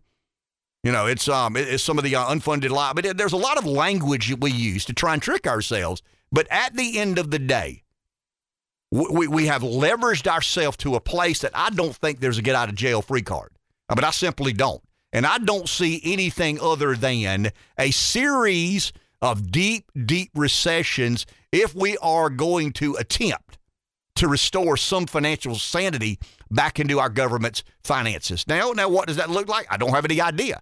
I mean, we've always said, what does the tipping once we get to the tipping point, what does that look like? You don't know, I don't know, nobody does. But when Jim Cramer says everything's okay except for a little problem over here or a little problem over there, that's just fundamentally dishonest. And he's paid to be dishonest. And a lot of people in America believe what Jim Cramer say, Jim Cramer says because he has a show on MSNBC, excuse me, a show on CNBC, and he's made a lot of money on Wall Street. 843-661-0937. Let's go to the phone. Rujan in Darlington, good morning. Good morning, gentlemen. Good morning. Good morning.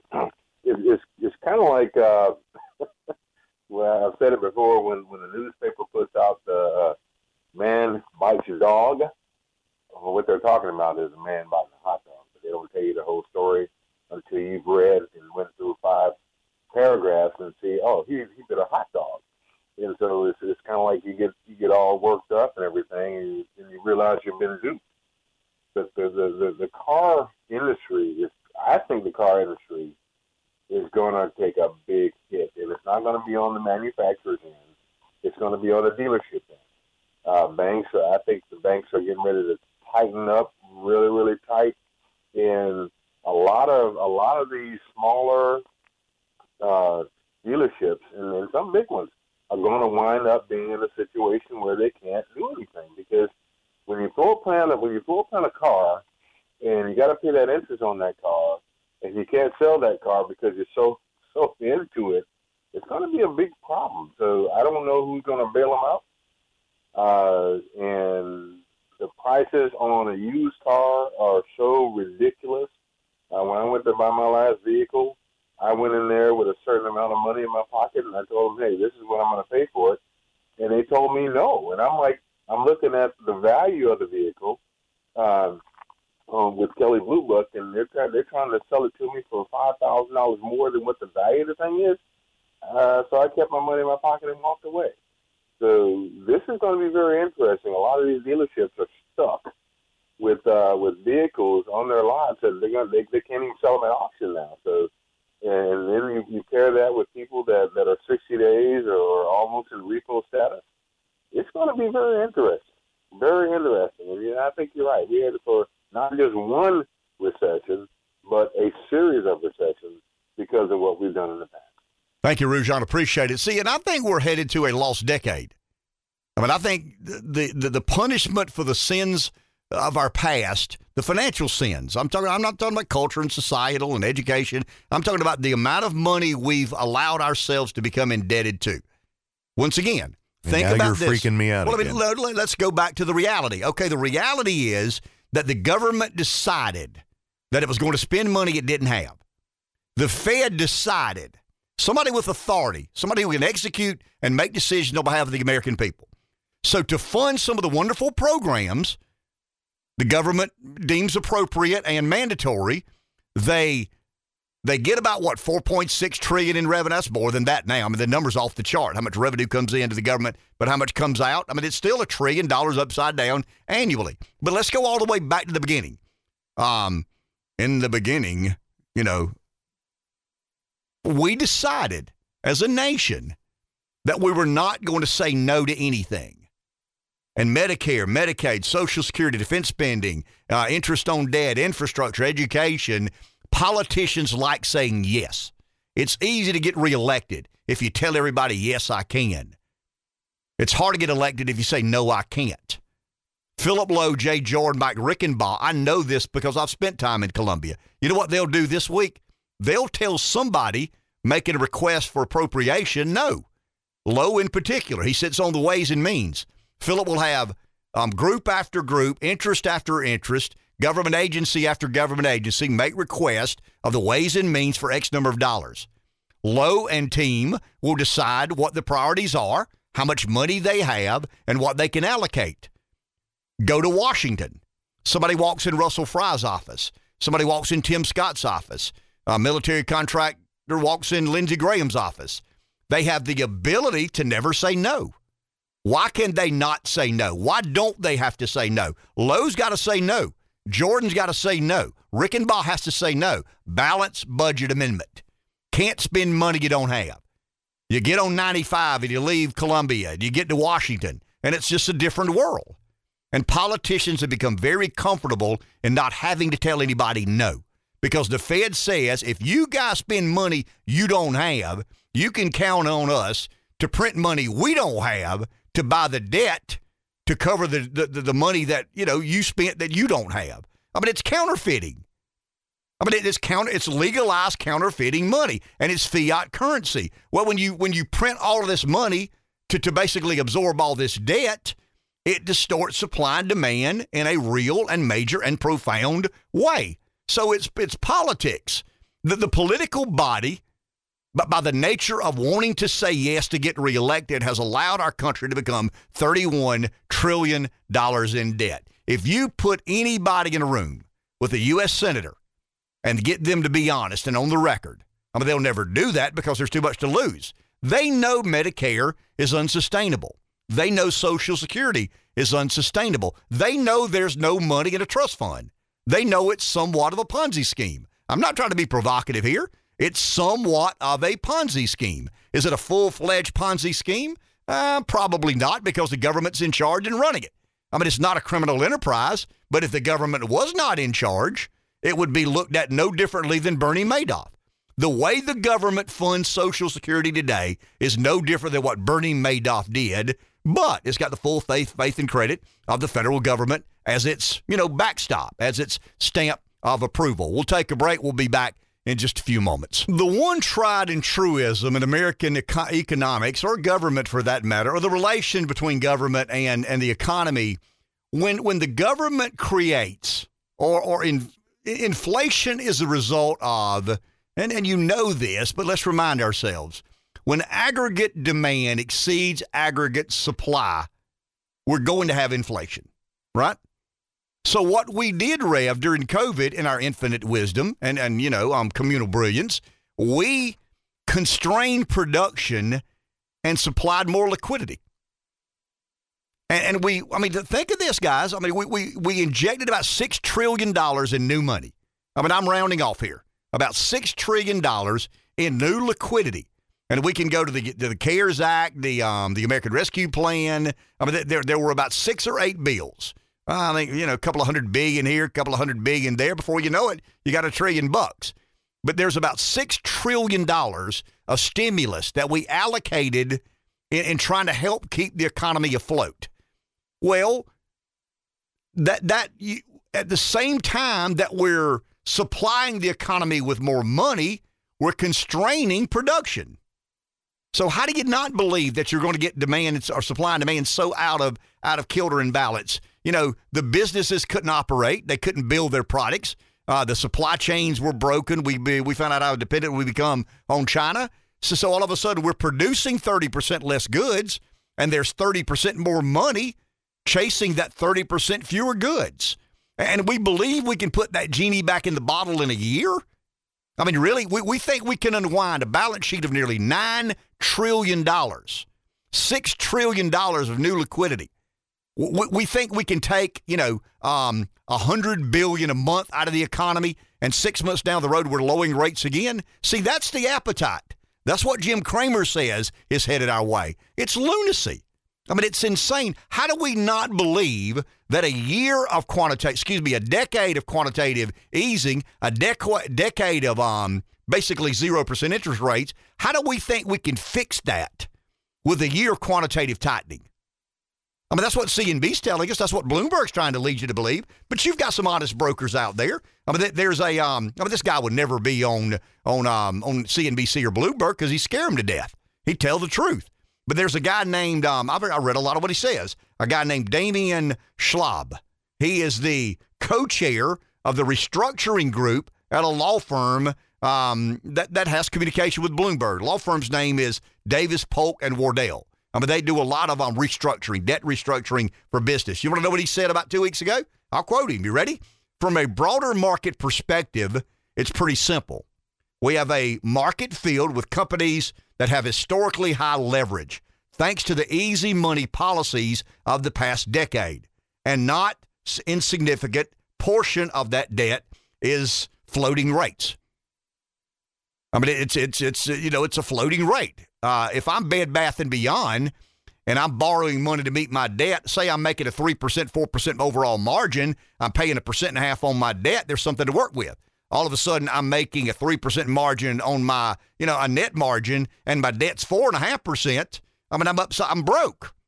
I mean, I, I, knew I was going broke anyway. I mean, how do you walk into Bed Bath and Beyond, understand the internet, and say, hey, this place isn't here for long? I mean, sooner or later, this goes away. But no, what did we do? We kept interest rates low to, to allow Bed Bath and Beyond to do what? Restructure debt and restructure debt and restructure debt at, at a very, very inexpensive cost. Let's go to the phone. Here's Daphne. Dylan. Good morning, Daphne. Good morning, guys. Uh, Ken, I'd like, I know that you have our representatives on tomorrow morning per day. Uh, I'd like for you to ask three questions because these are questions that I have not been able to get answers from our representatives. Number one, why can't we follow the example of Ron DeSantis in Florida uh, concerning our schools. We are supposed to be a more conservative state than Florida. Number two, and this is a question I've been asking almost three years now. Uh, who constructed Act 62, which was called Solar Choice Tariffs, and went into that required an agreement and settlement with certain clean energy advocates.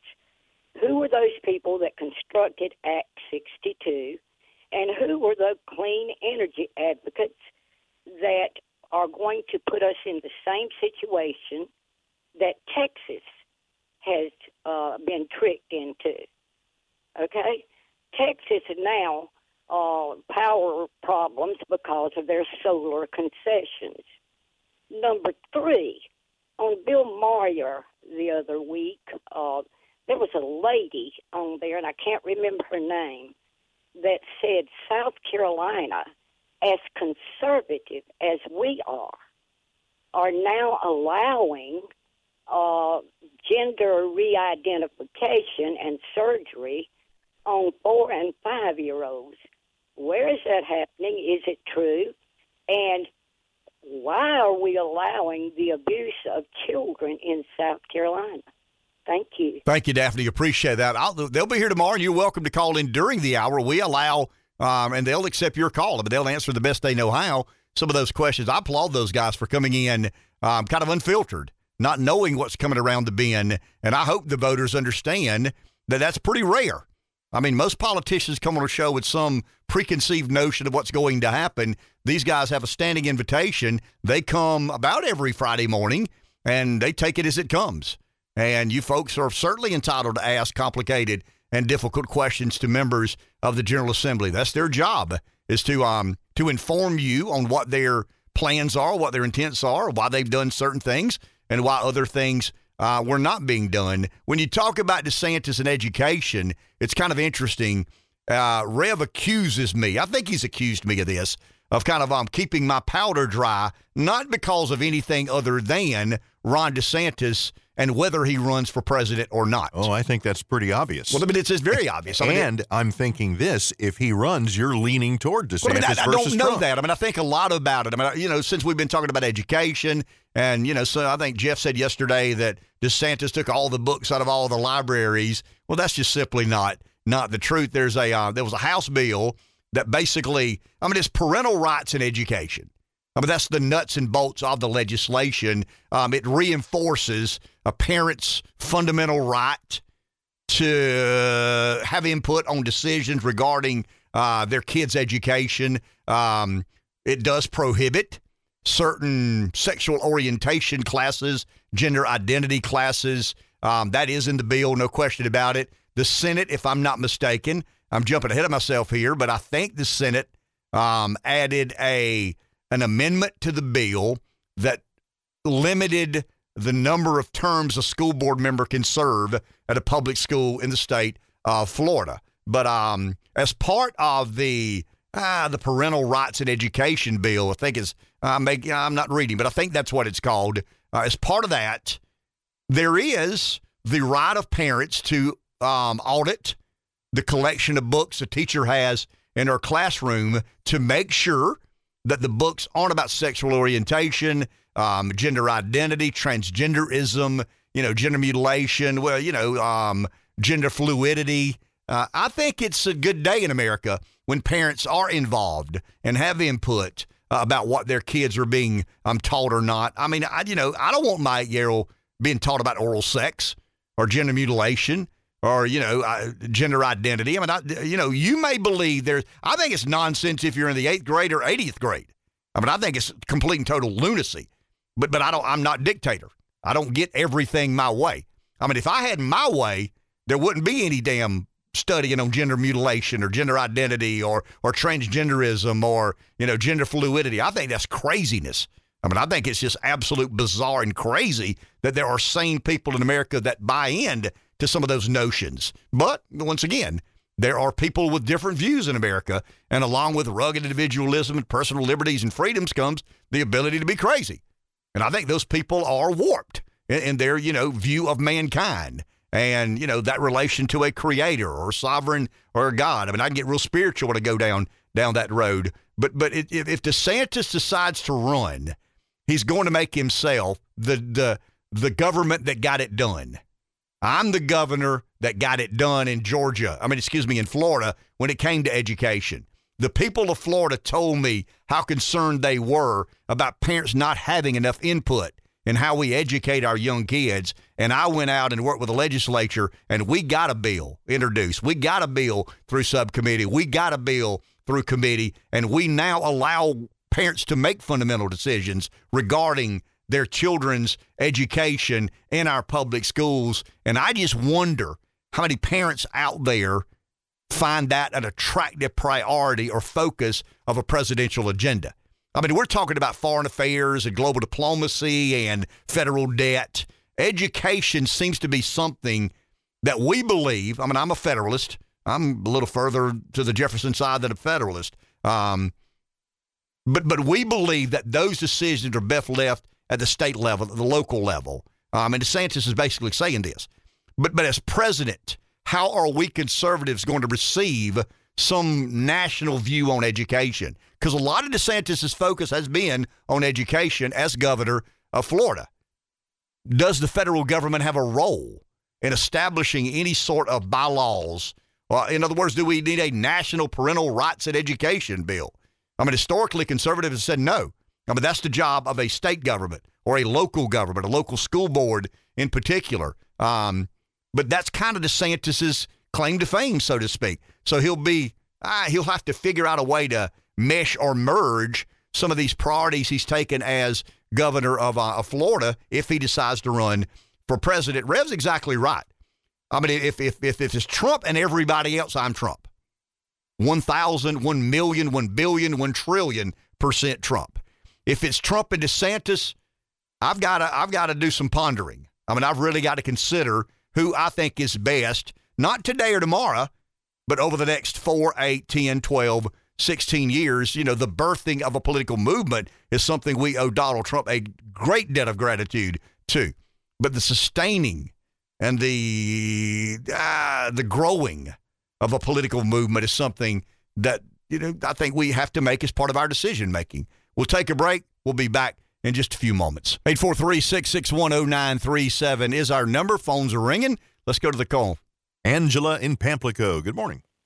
Good morning. I have two things. Um, answering a few questions that were just brought up.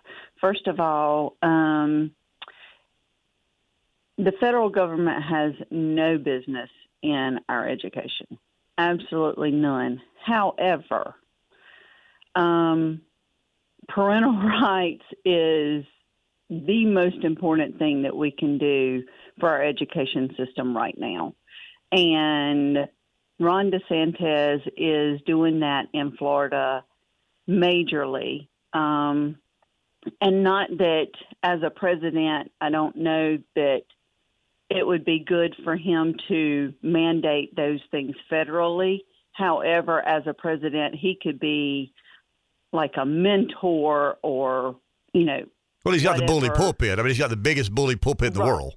Exactly, exactly. So you know, maybe he can twist some arms in in states that so they can then put parental rights. Um, we're fighting for parental rights in education, tooth and nail right now, um, and it's just it's it's a hard fight. So why is that, why. Angela? Why in a southern conservative state are we not making the progress with parental rights as they have in Florida, which is a less conservative state?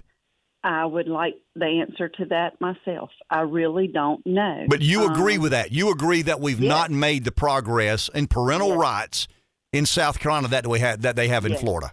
Yes, Okay. I do.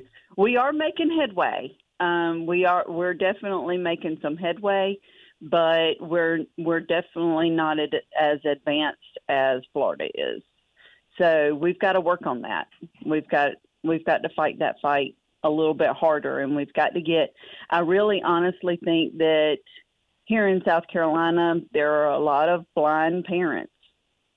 A lot of parents think oh, that's not happening in our schools. That's not happening in our schools. That's not happening in our schools. But it's right up under their nose, but they don't want to see it. Because Interesting. they don't want to get off the couch and fight the fight. Well, and that's They but, would rather just sit behind the computer and and complain about it. So I think that's one thing. We've got to get more parents involved. Um, and then the second thing I wanted to address was the the lady that called earlier. excuse me. Um, MUSC in Charleston had a clinic that was doing gender um, transitions to yes, four and five year olds. Um, Congressman Ralph Norman and the Freedom Caucus sent them a letter and told them that they either stopped or the funding would stop. And they took a week or two, but they finally they closed that clinic. And that just happened last month. So um, but they did close that clinic because um, Congressman Ralph Norman and the Freedom Caucus in South Carolina got together. They sent them a letter and told them that it either stopped or the funding would stop. Angela, that's interesting. Thank you for the call. And I want to go here for just one second. We got to take a break here. But we know that the elected officials have a responsibility and accountability to the voters, right? What do the government funded entities have? I'm talking about MUSC. I mean, what, what is MUSC's responsibility to accountability with the American, excuse me, with the South Carolina taxpayer? I mean, it's a government funded organization. It's kind of a hybrid. I mean, they're, they're private money and public money. It's, it's emerging. Uh, it, it's a publicly, I mean, it's a not for profit hospital. It's um, it's it's a government agency to some degree, but it's also a private enterprise to some degree. When Jay Jordan serves in the House of Representatives, Jay Jordan serves you, the people, the people of that district. I live in Jay's district. He is my House member. I have the right to ask Jay Jordan why he did what he did, and I think he has the responsibility to give me an answer. May not like the answer, but but that's the accountability of a you know an elected official and the voter. What sort of accountability does MUSC owe the voter and taxpayer in our state of South Carolina? I, I don't know the answer to that question. I hardly ever ask a question uh, that I don't know the answer to because you learn that kind of the hard way. Don't ask questions you don't know the answers to. But I don't know the answer to that. I think I have, with a great degree of clarity, an understanding of what, you know, Jordan Lowe, Reichenbach, Kirby, whomever that elected official may be, and they're, you know, back and forth with the voters.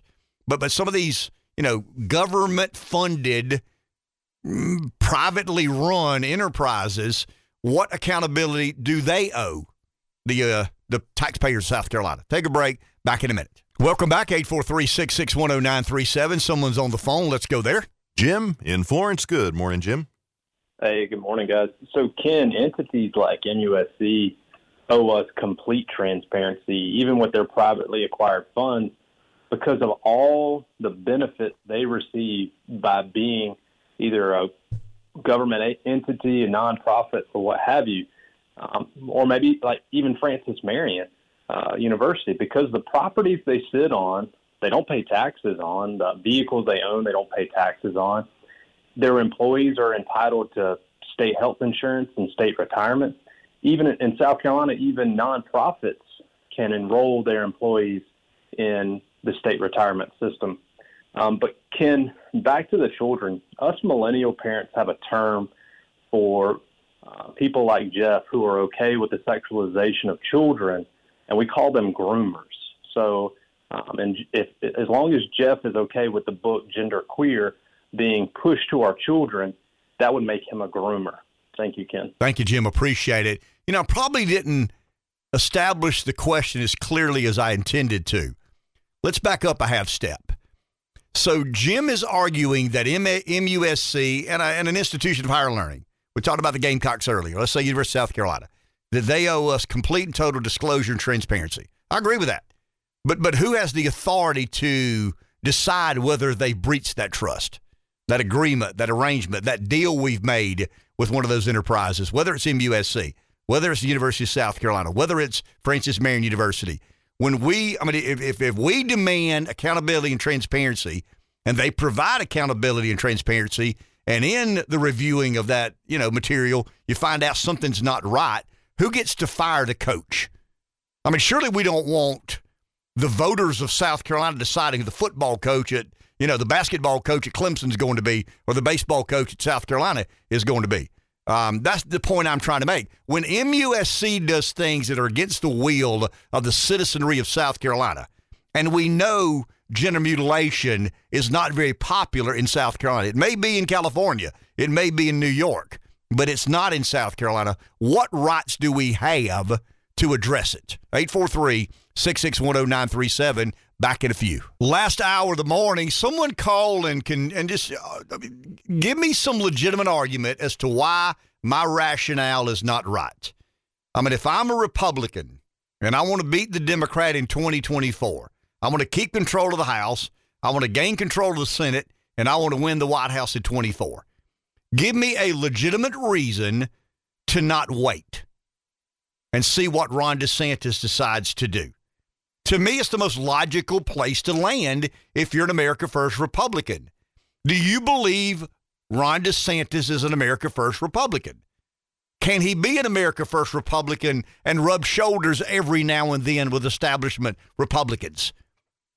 Of course he can. I mean, he's going to have to to get things done it's, it's not a monarchy. It's not a dictatorship. We're not electing a king. It's still the art of governing. And I get the fact that Rev wants it this way, and Ken wants it that way, and Sandy wants it another way. We all want it our ways. But representative republic requires what?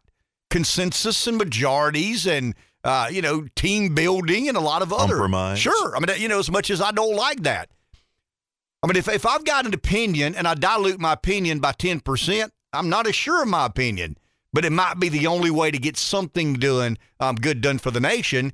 The, the point I'm trying to make, the illustration I'm trying to portray is if you are a Republican who is an America Firster, give me a reason to not wait and see what Ron DeSantis decides to do.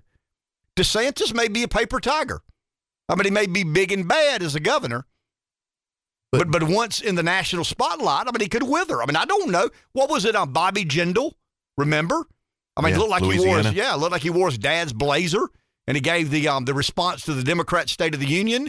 Uh, remember? I mean, he just melted. He he was not up for that moment. He looked like a very commanding and bright, uh, you know, had a bright future in Republican politics. And that one moment, remember, um, uh, Marco Rubio got cotton mouth. Oh, in the water. Yeah, and reached over and grabbed some water. He'll Yep. always be remembered. He had a moment in time to present himself as a national political figure, and he failed. Bobby Jindal looked like he had his granddaddy's blazer on.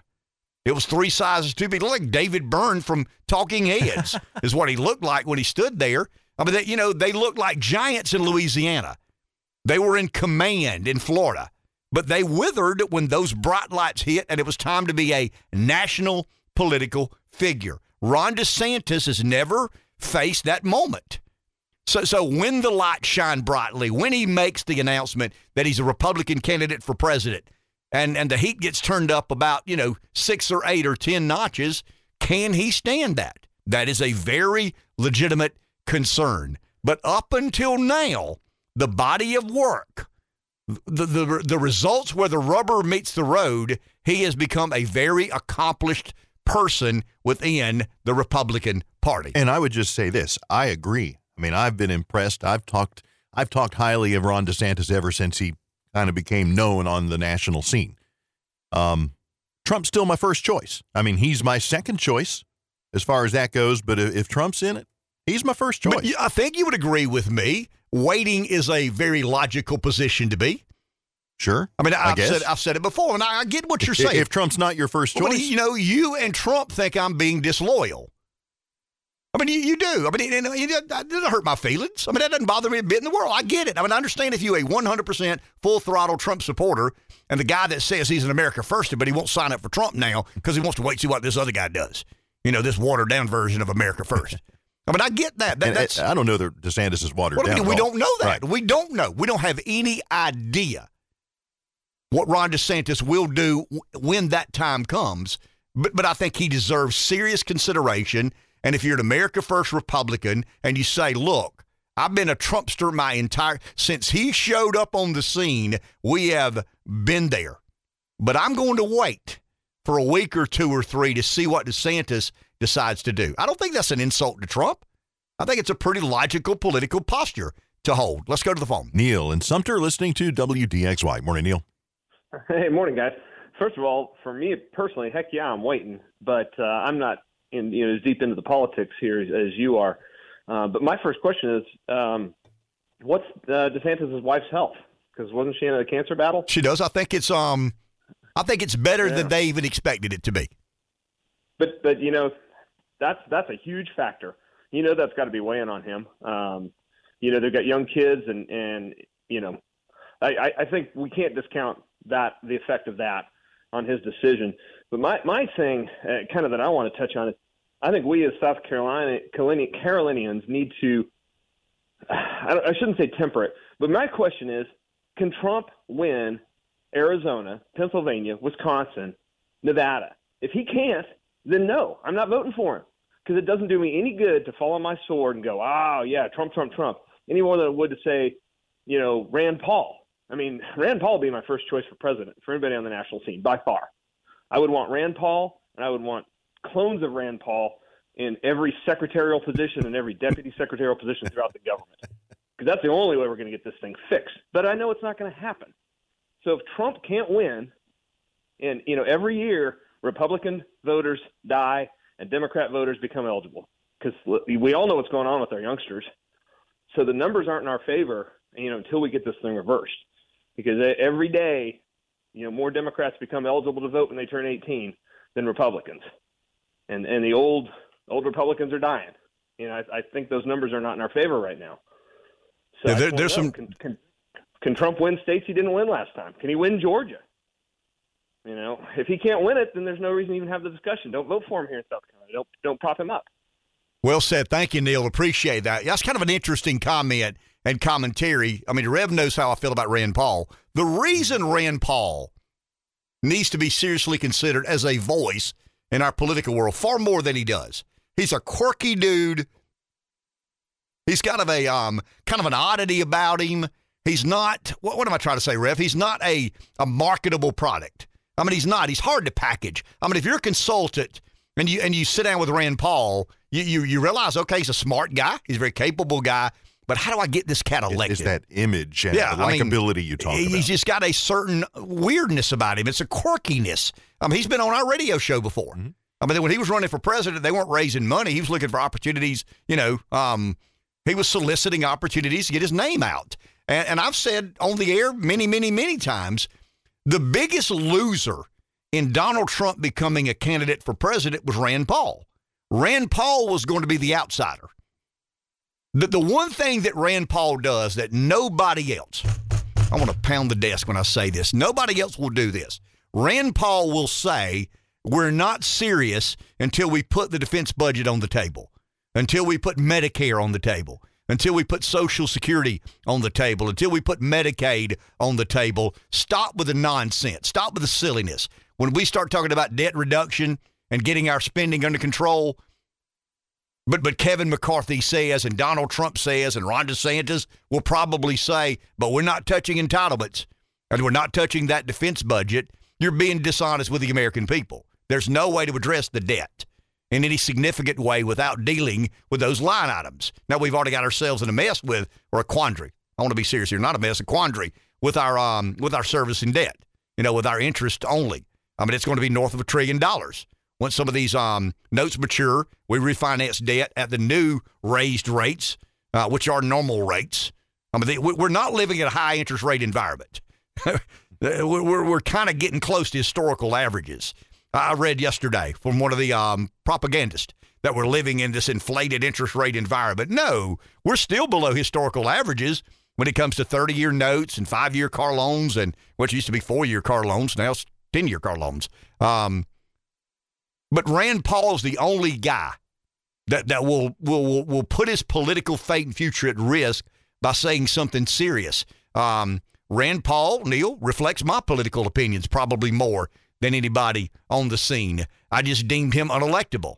I mean, I didn't waste a vote on Rand Paul because I didn't think there was any way in the world Rand Paul could get elected president. But he put issues on the table that I think needed to be front and center. And I think in the grand scheme of things, Rand Paul is probably the most noble man in Washington because Rand Paul's willing to say that we got to cut defense, we got to cut Social Security, we got to cut Medicare, and we got to cut Medicaid. He's the only honest broker when it comes to debt reduction. McCarthy's got to be speaker. I get that.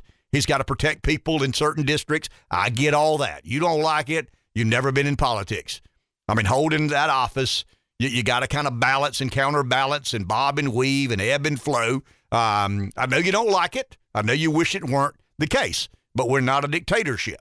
And Kevin McCarthy, as Speaker, has a lot of um, rambling and roaming responsibilities that don't always align with his political, you know, philosophy or view. Um, can Trump win in the states he lost in 2020? I mean, isn't that the, the essential question? I mean, would you rather have Trump win the primary and, and lose the general? Here's an interesting question because I've thought of this.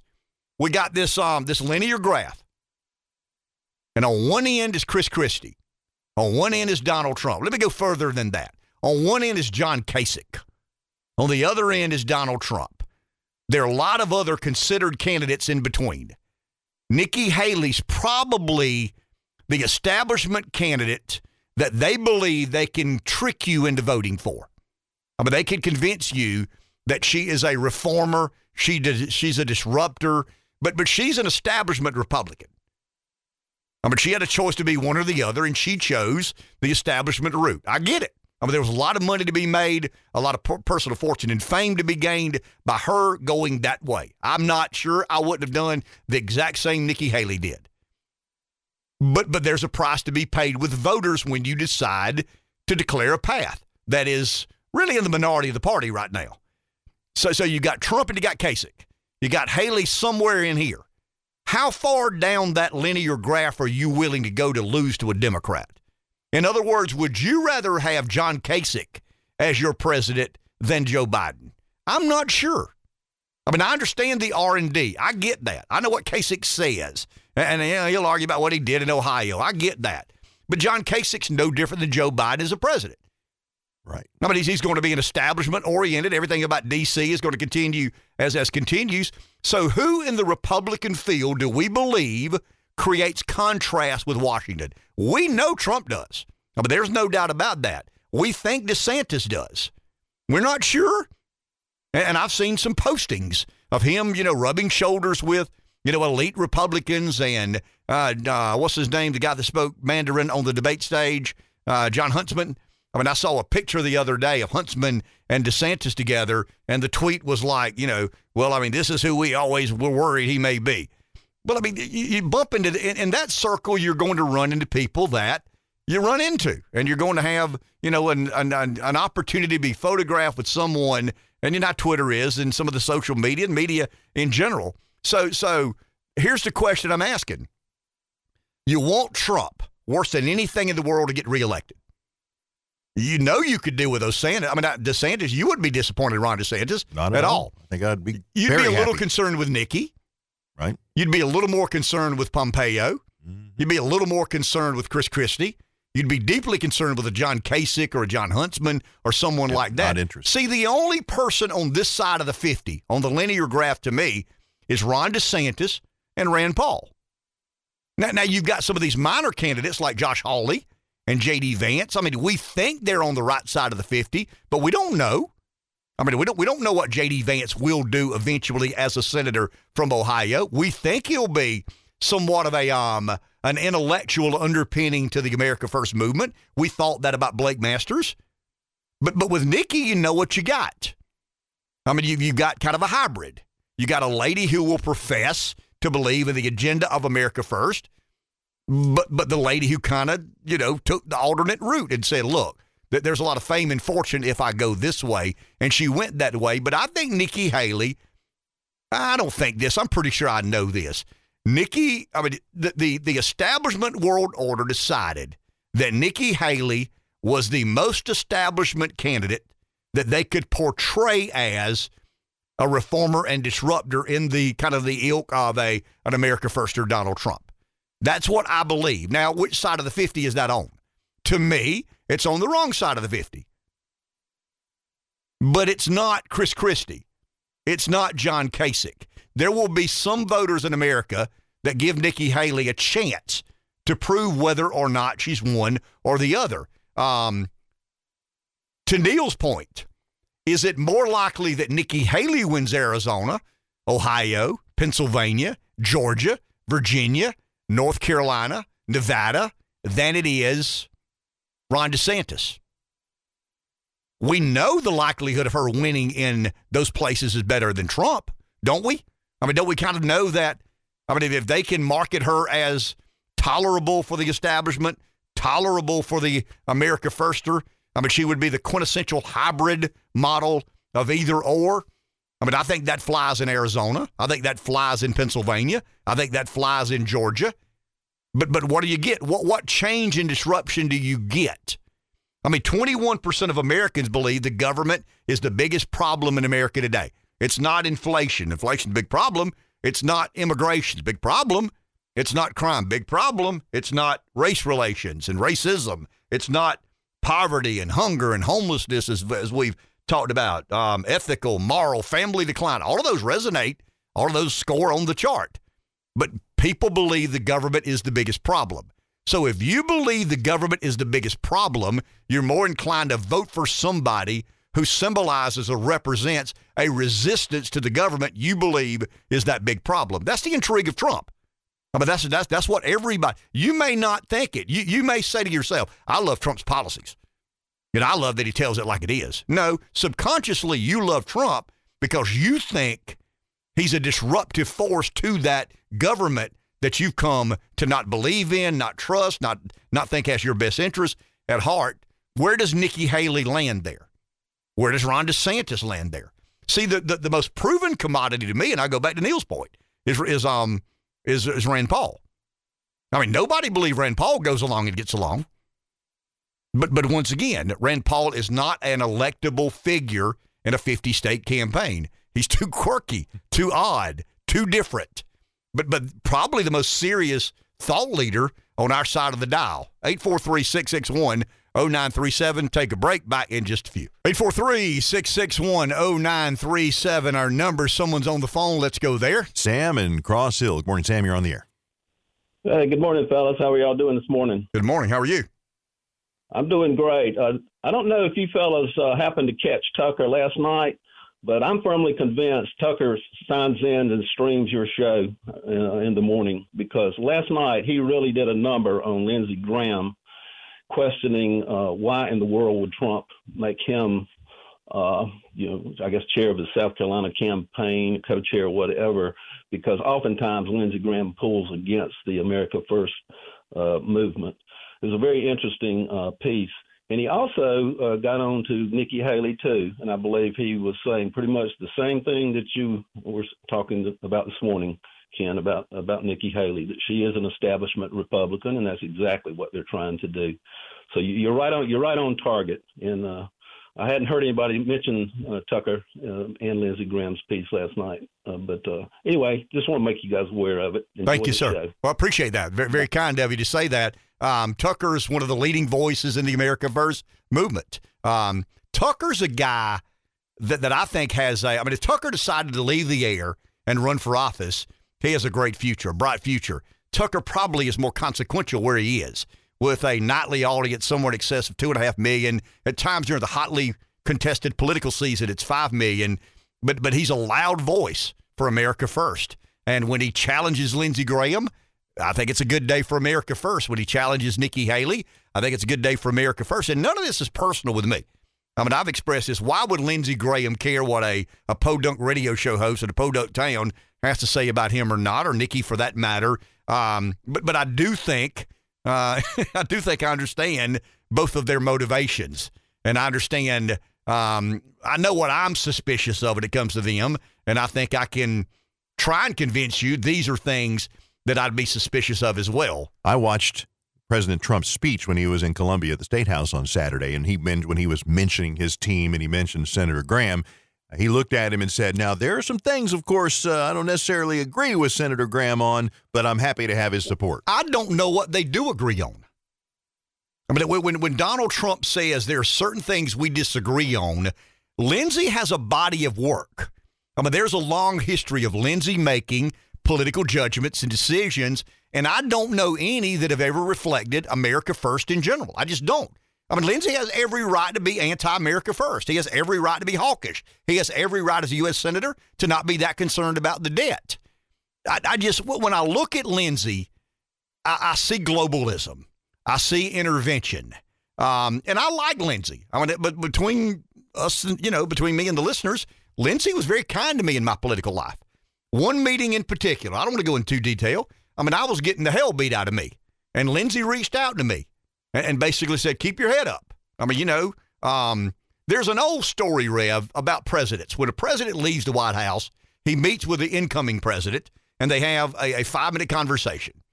I mean, the, the, the, teams talk a lot to one another about transitioning and things that are going on, top secret information and foreign policy and blah, blah, blah, blah, blah. But there's kind of a there's a meeting of one leaving and one coming in. And the story is that LBJ and Nixon, it would have been Nixon, right? LBJ mm-hmm. and yeah, when when LBJ left the White House and Nixon comes in, um, they asked LBJ, or excuse me, President Nixon asked former President LBJ after the inauguration. He said, "Do you have any particular advice?" He said, "Mr. President, at times you're going to be like a mule in a hailstorm. You just stand there and get the crap beat out of you. He did say crap, but anybody knew LBJ knew that he had a very colorful vocabulary. Since we've learned. You, you stand there then. and get the crap beat out of you. Um, when I was getting the crap beat out of me and having to stand there and accept the political punishment, that was self inflicted. I'm not blaming anybody for it. Lindsey was very kind to me, very sympathetic to me, and, and reached out to me more than one time. And, you know, kind of keep your head up, keep digging. Um, don't let all that, you know, sound and clutter cloud things that matter. He's talking about family and job and all these other sorts of things. So there's always kind of a place in my heart and and a degree of respect I have for someone who seemed to care about me when I was in harm's way. But but when he goes down the, the, the damn road of military spending, and, and American imperialism. And Lindsey would never admit that it's American imperialism. That's what it is. I mean, it's become military welfare. And I think somebody in the Republican Party has to address it as, as, as a matter of, of debate. We've got to debate while we're spending. I mean, I got it written down here 4% of our GDP on military, when every other developed nation in the world is less than 2%. I mean, our, our military budget will soon be over a trillion dollars. We're going to have four line items in our budget, in our federal outlays, that exceed a trillion dollars. Our Medicare spending is going to exceed a trillion.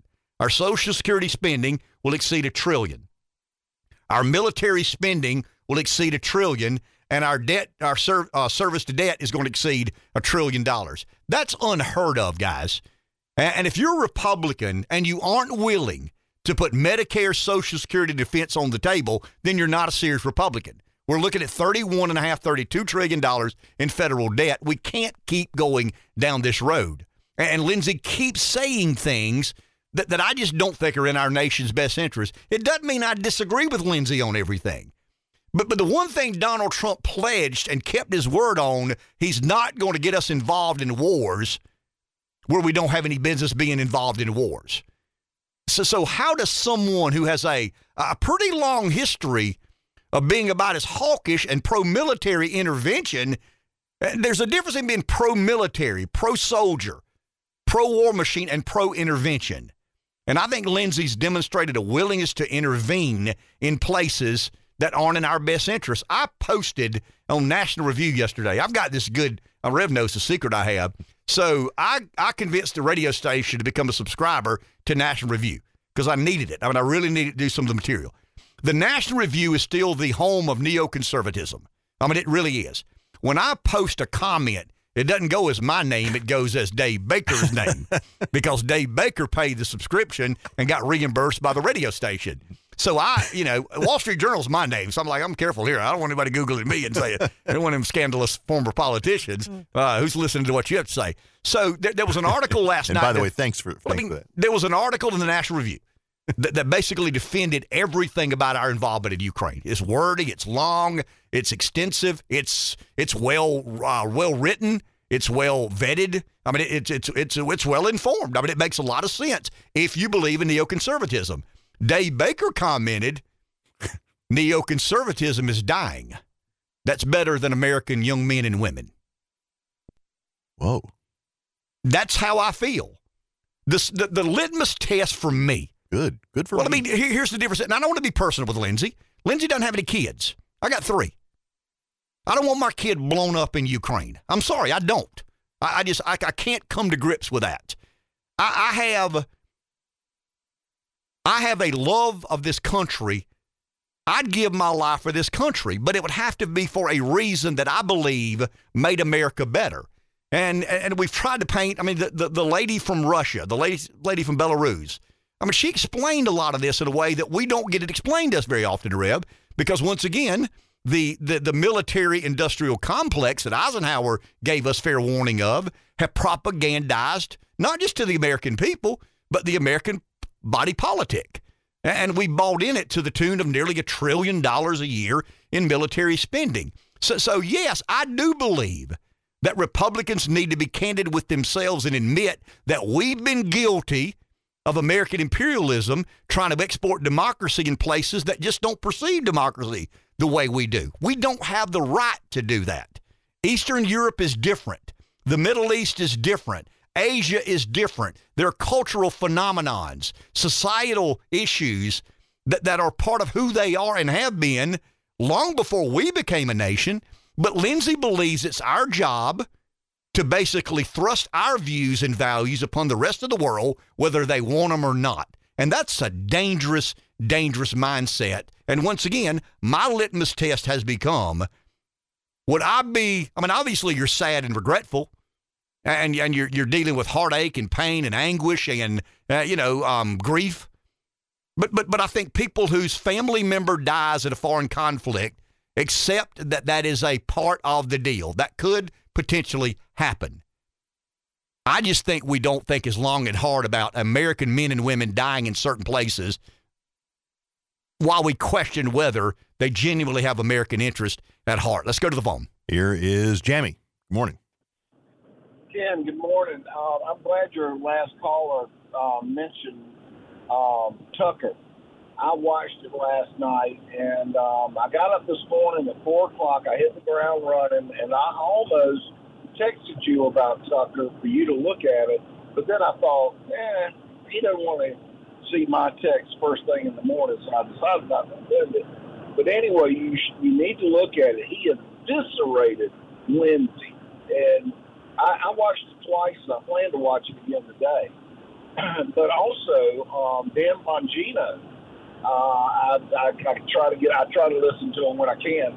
He was on fire yesterday about the Ukraine uh, situation with Biden and the guy that was handling the bank affairs for the Biden, um, Bongino was talking about him on the radio. And about the second hour, he came on. He said, "That guy I've been talking about, he just got arrested by the Ukrainian officials."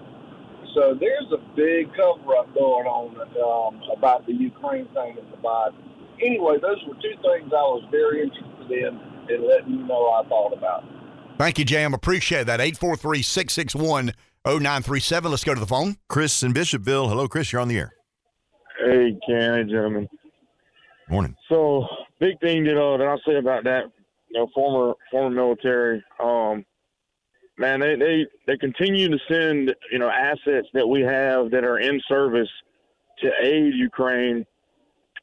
You know, that, that certainly is not helping us because we're having to develop technologies that now have that you know essentially people are being exposed to uh, and spend more money there. I mean, in Afghanistan, we left millions and millions and millions of dollars worth of equipment that one may need a tire, but the other one may need a mirror. And instead of taking the mirror off of this unit over here and putting it on this and make this unit functional, no, we're just going to take that unit out of service because it costs more money to send the parts to fix it overseas than it does for us to build a new one. So they got to do a better job there because I feel like our overall military readiness is suffering. Not to mention, you know, with all this, you know, gender stuff going on and vaccines and all this stuff in the military. Like, anybody looked at uh, what our manning looks like currently? The Army's only at like 40% staffed. We're not in a good spot. Thanks, guys. And I'm not naive. I understand that, that political motivations will always infiltrate themselves into the political, excuse me, into the military. I understand the Pentagon's political. I understand some of the um some of the ranking hierarchy in our U.S. military are political. I get that. I mean, I understand, and I understand foreign policy is complicated. I get that. I want a war machine. I want every dollar we spend spent on winning wars that have American interest as the kind of the epicenter. That's what I want. Is that 500 billion a year? Is it 300 billion a year? I mean, China spends uh, three and a half billion dollars a year. We spend about nine, excuse me, uh, about three and a half. What am I saying? China spends 310 billion dollars a year in military spending, which is about one and a half percent of their GDP. We're spending about three and a half to four percent of our GDP, which is about now it's close to a trillion dollars. I mean, it's pushing 900 billion dollars now. Are we building a war machine? or are we trying to export democracy and regime change? We know what we're doing. I mean, we're building a war machine. There is no doubt about it. But we're also playing politics. And I just don't understand it when Lindsey tries to defend. I mean, let's let's use this as an example, Reverend. I know we're getting behind, but but let's, for argument's sake, say that that Ukraine, or excuse me, Russia is a legitimate threat to American safety and security. Why not send everything we have to defeat Russia now? I mean, if we made a decision that Russia is a genuine and legitimate threat to the safety and well being of Americans uh, at home and abroad, why are we toying around with a little bit of this, a little bit of, let's go just, I mean, do whatever it takes to win the war? I mean, if we're investing a trillion dollars a year to build the greatest war machine in the history of mankind, why don't we win wars? Aren't you talking about potentially World War Three. I mean, but, but, okay, but, but why? If we're going to if we're going to eventually lead to World War Three, why not try to win it? I mean, why do we allow the, the, the, military apparatus to be so heavily influenced by politics? I'm not naive, guys. I understand it's real damn complicated.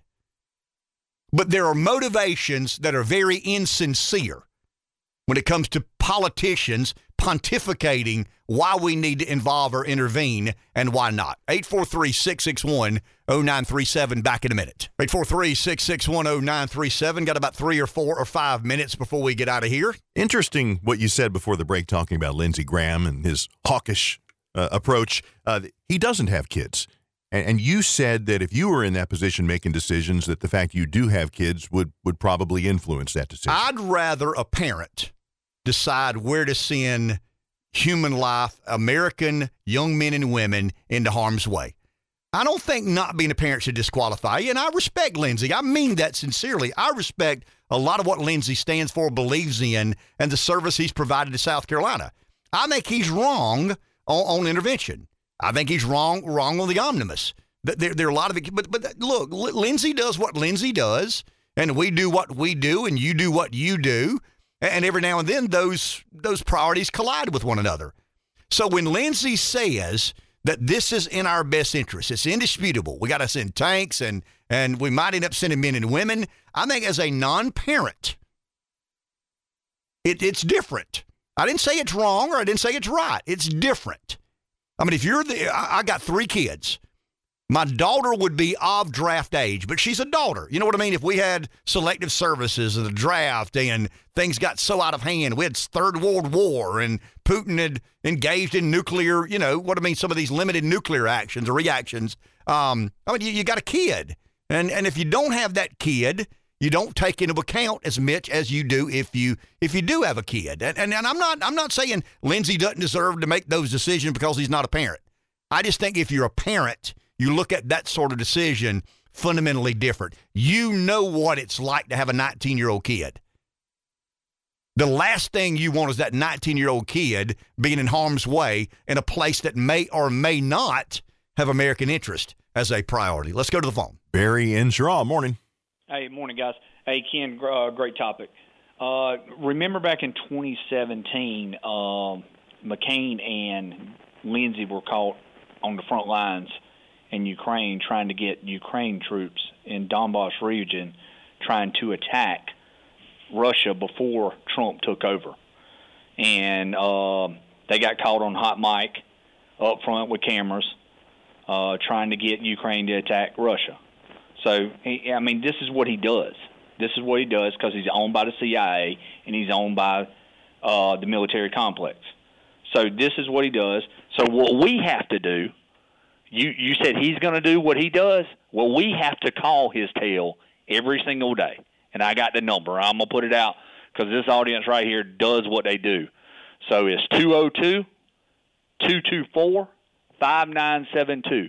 And I want you to give that intern that call that that, is she's very nice that answers, and you leave your name and number, and you tell them what you you think every single day, and they won't call you back, but you you put down where you from and and, and how you feel about it, because I'm I light his tail up daily, so uh, if we can get everybody to do that every day, then we might get his sorry tail out of there.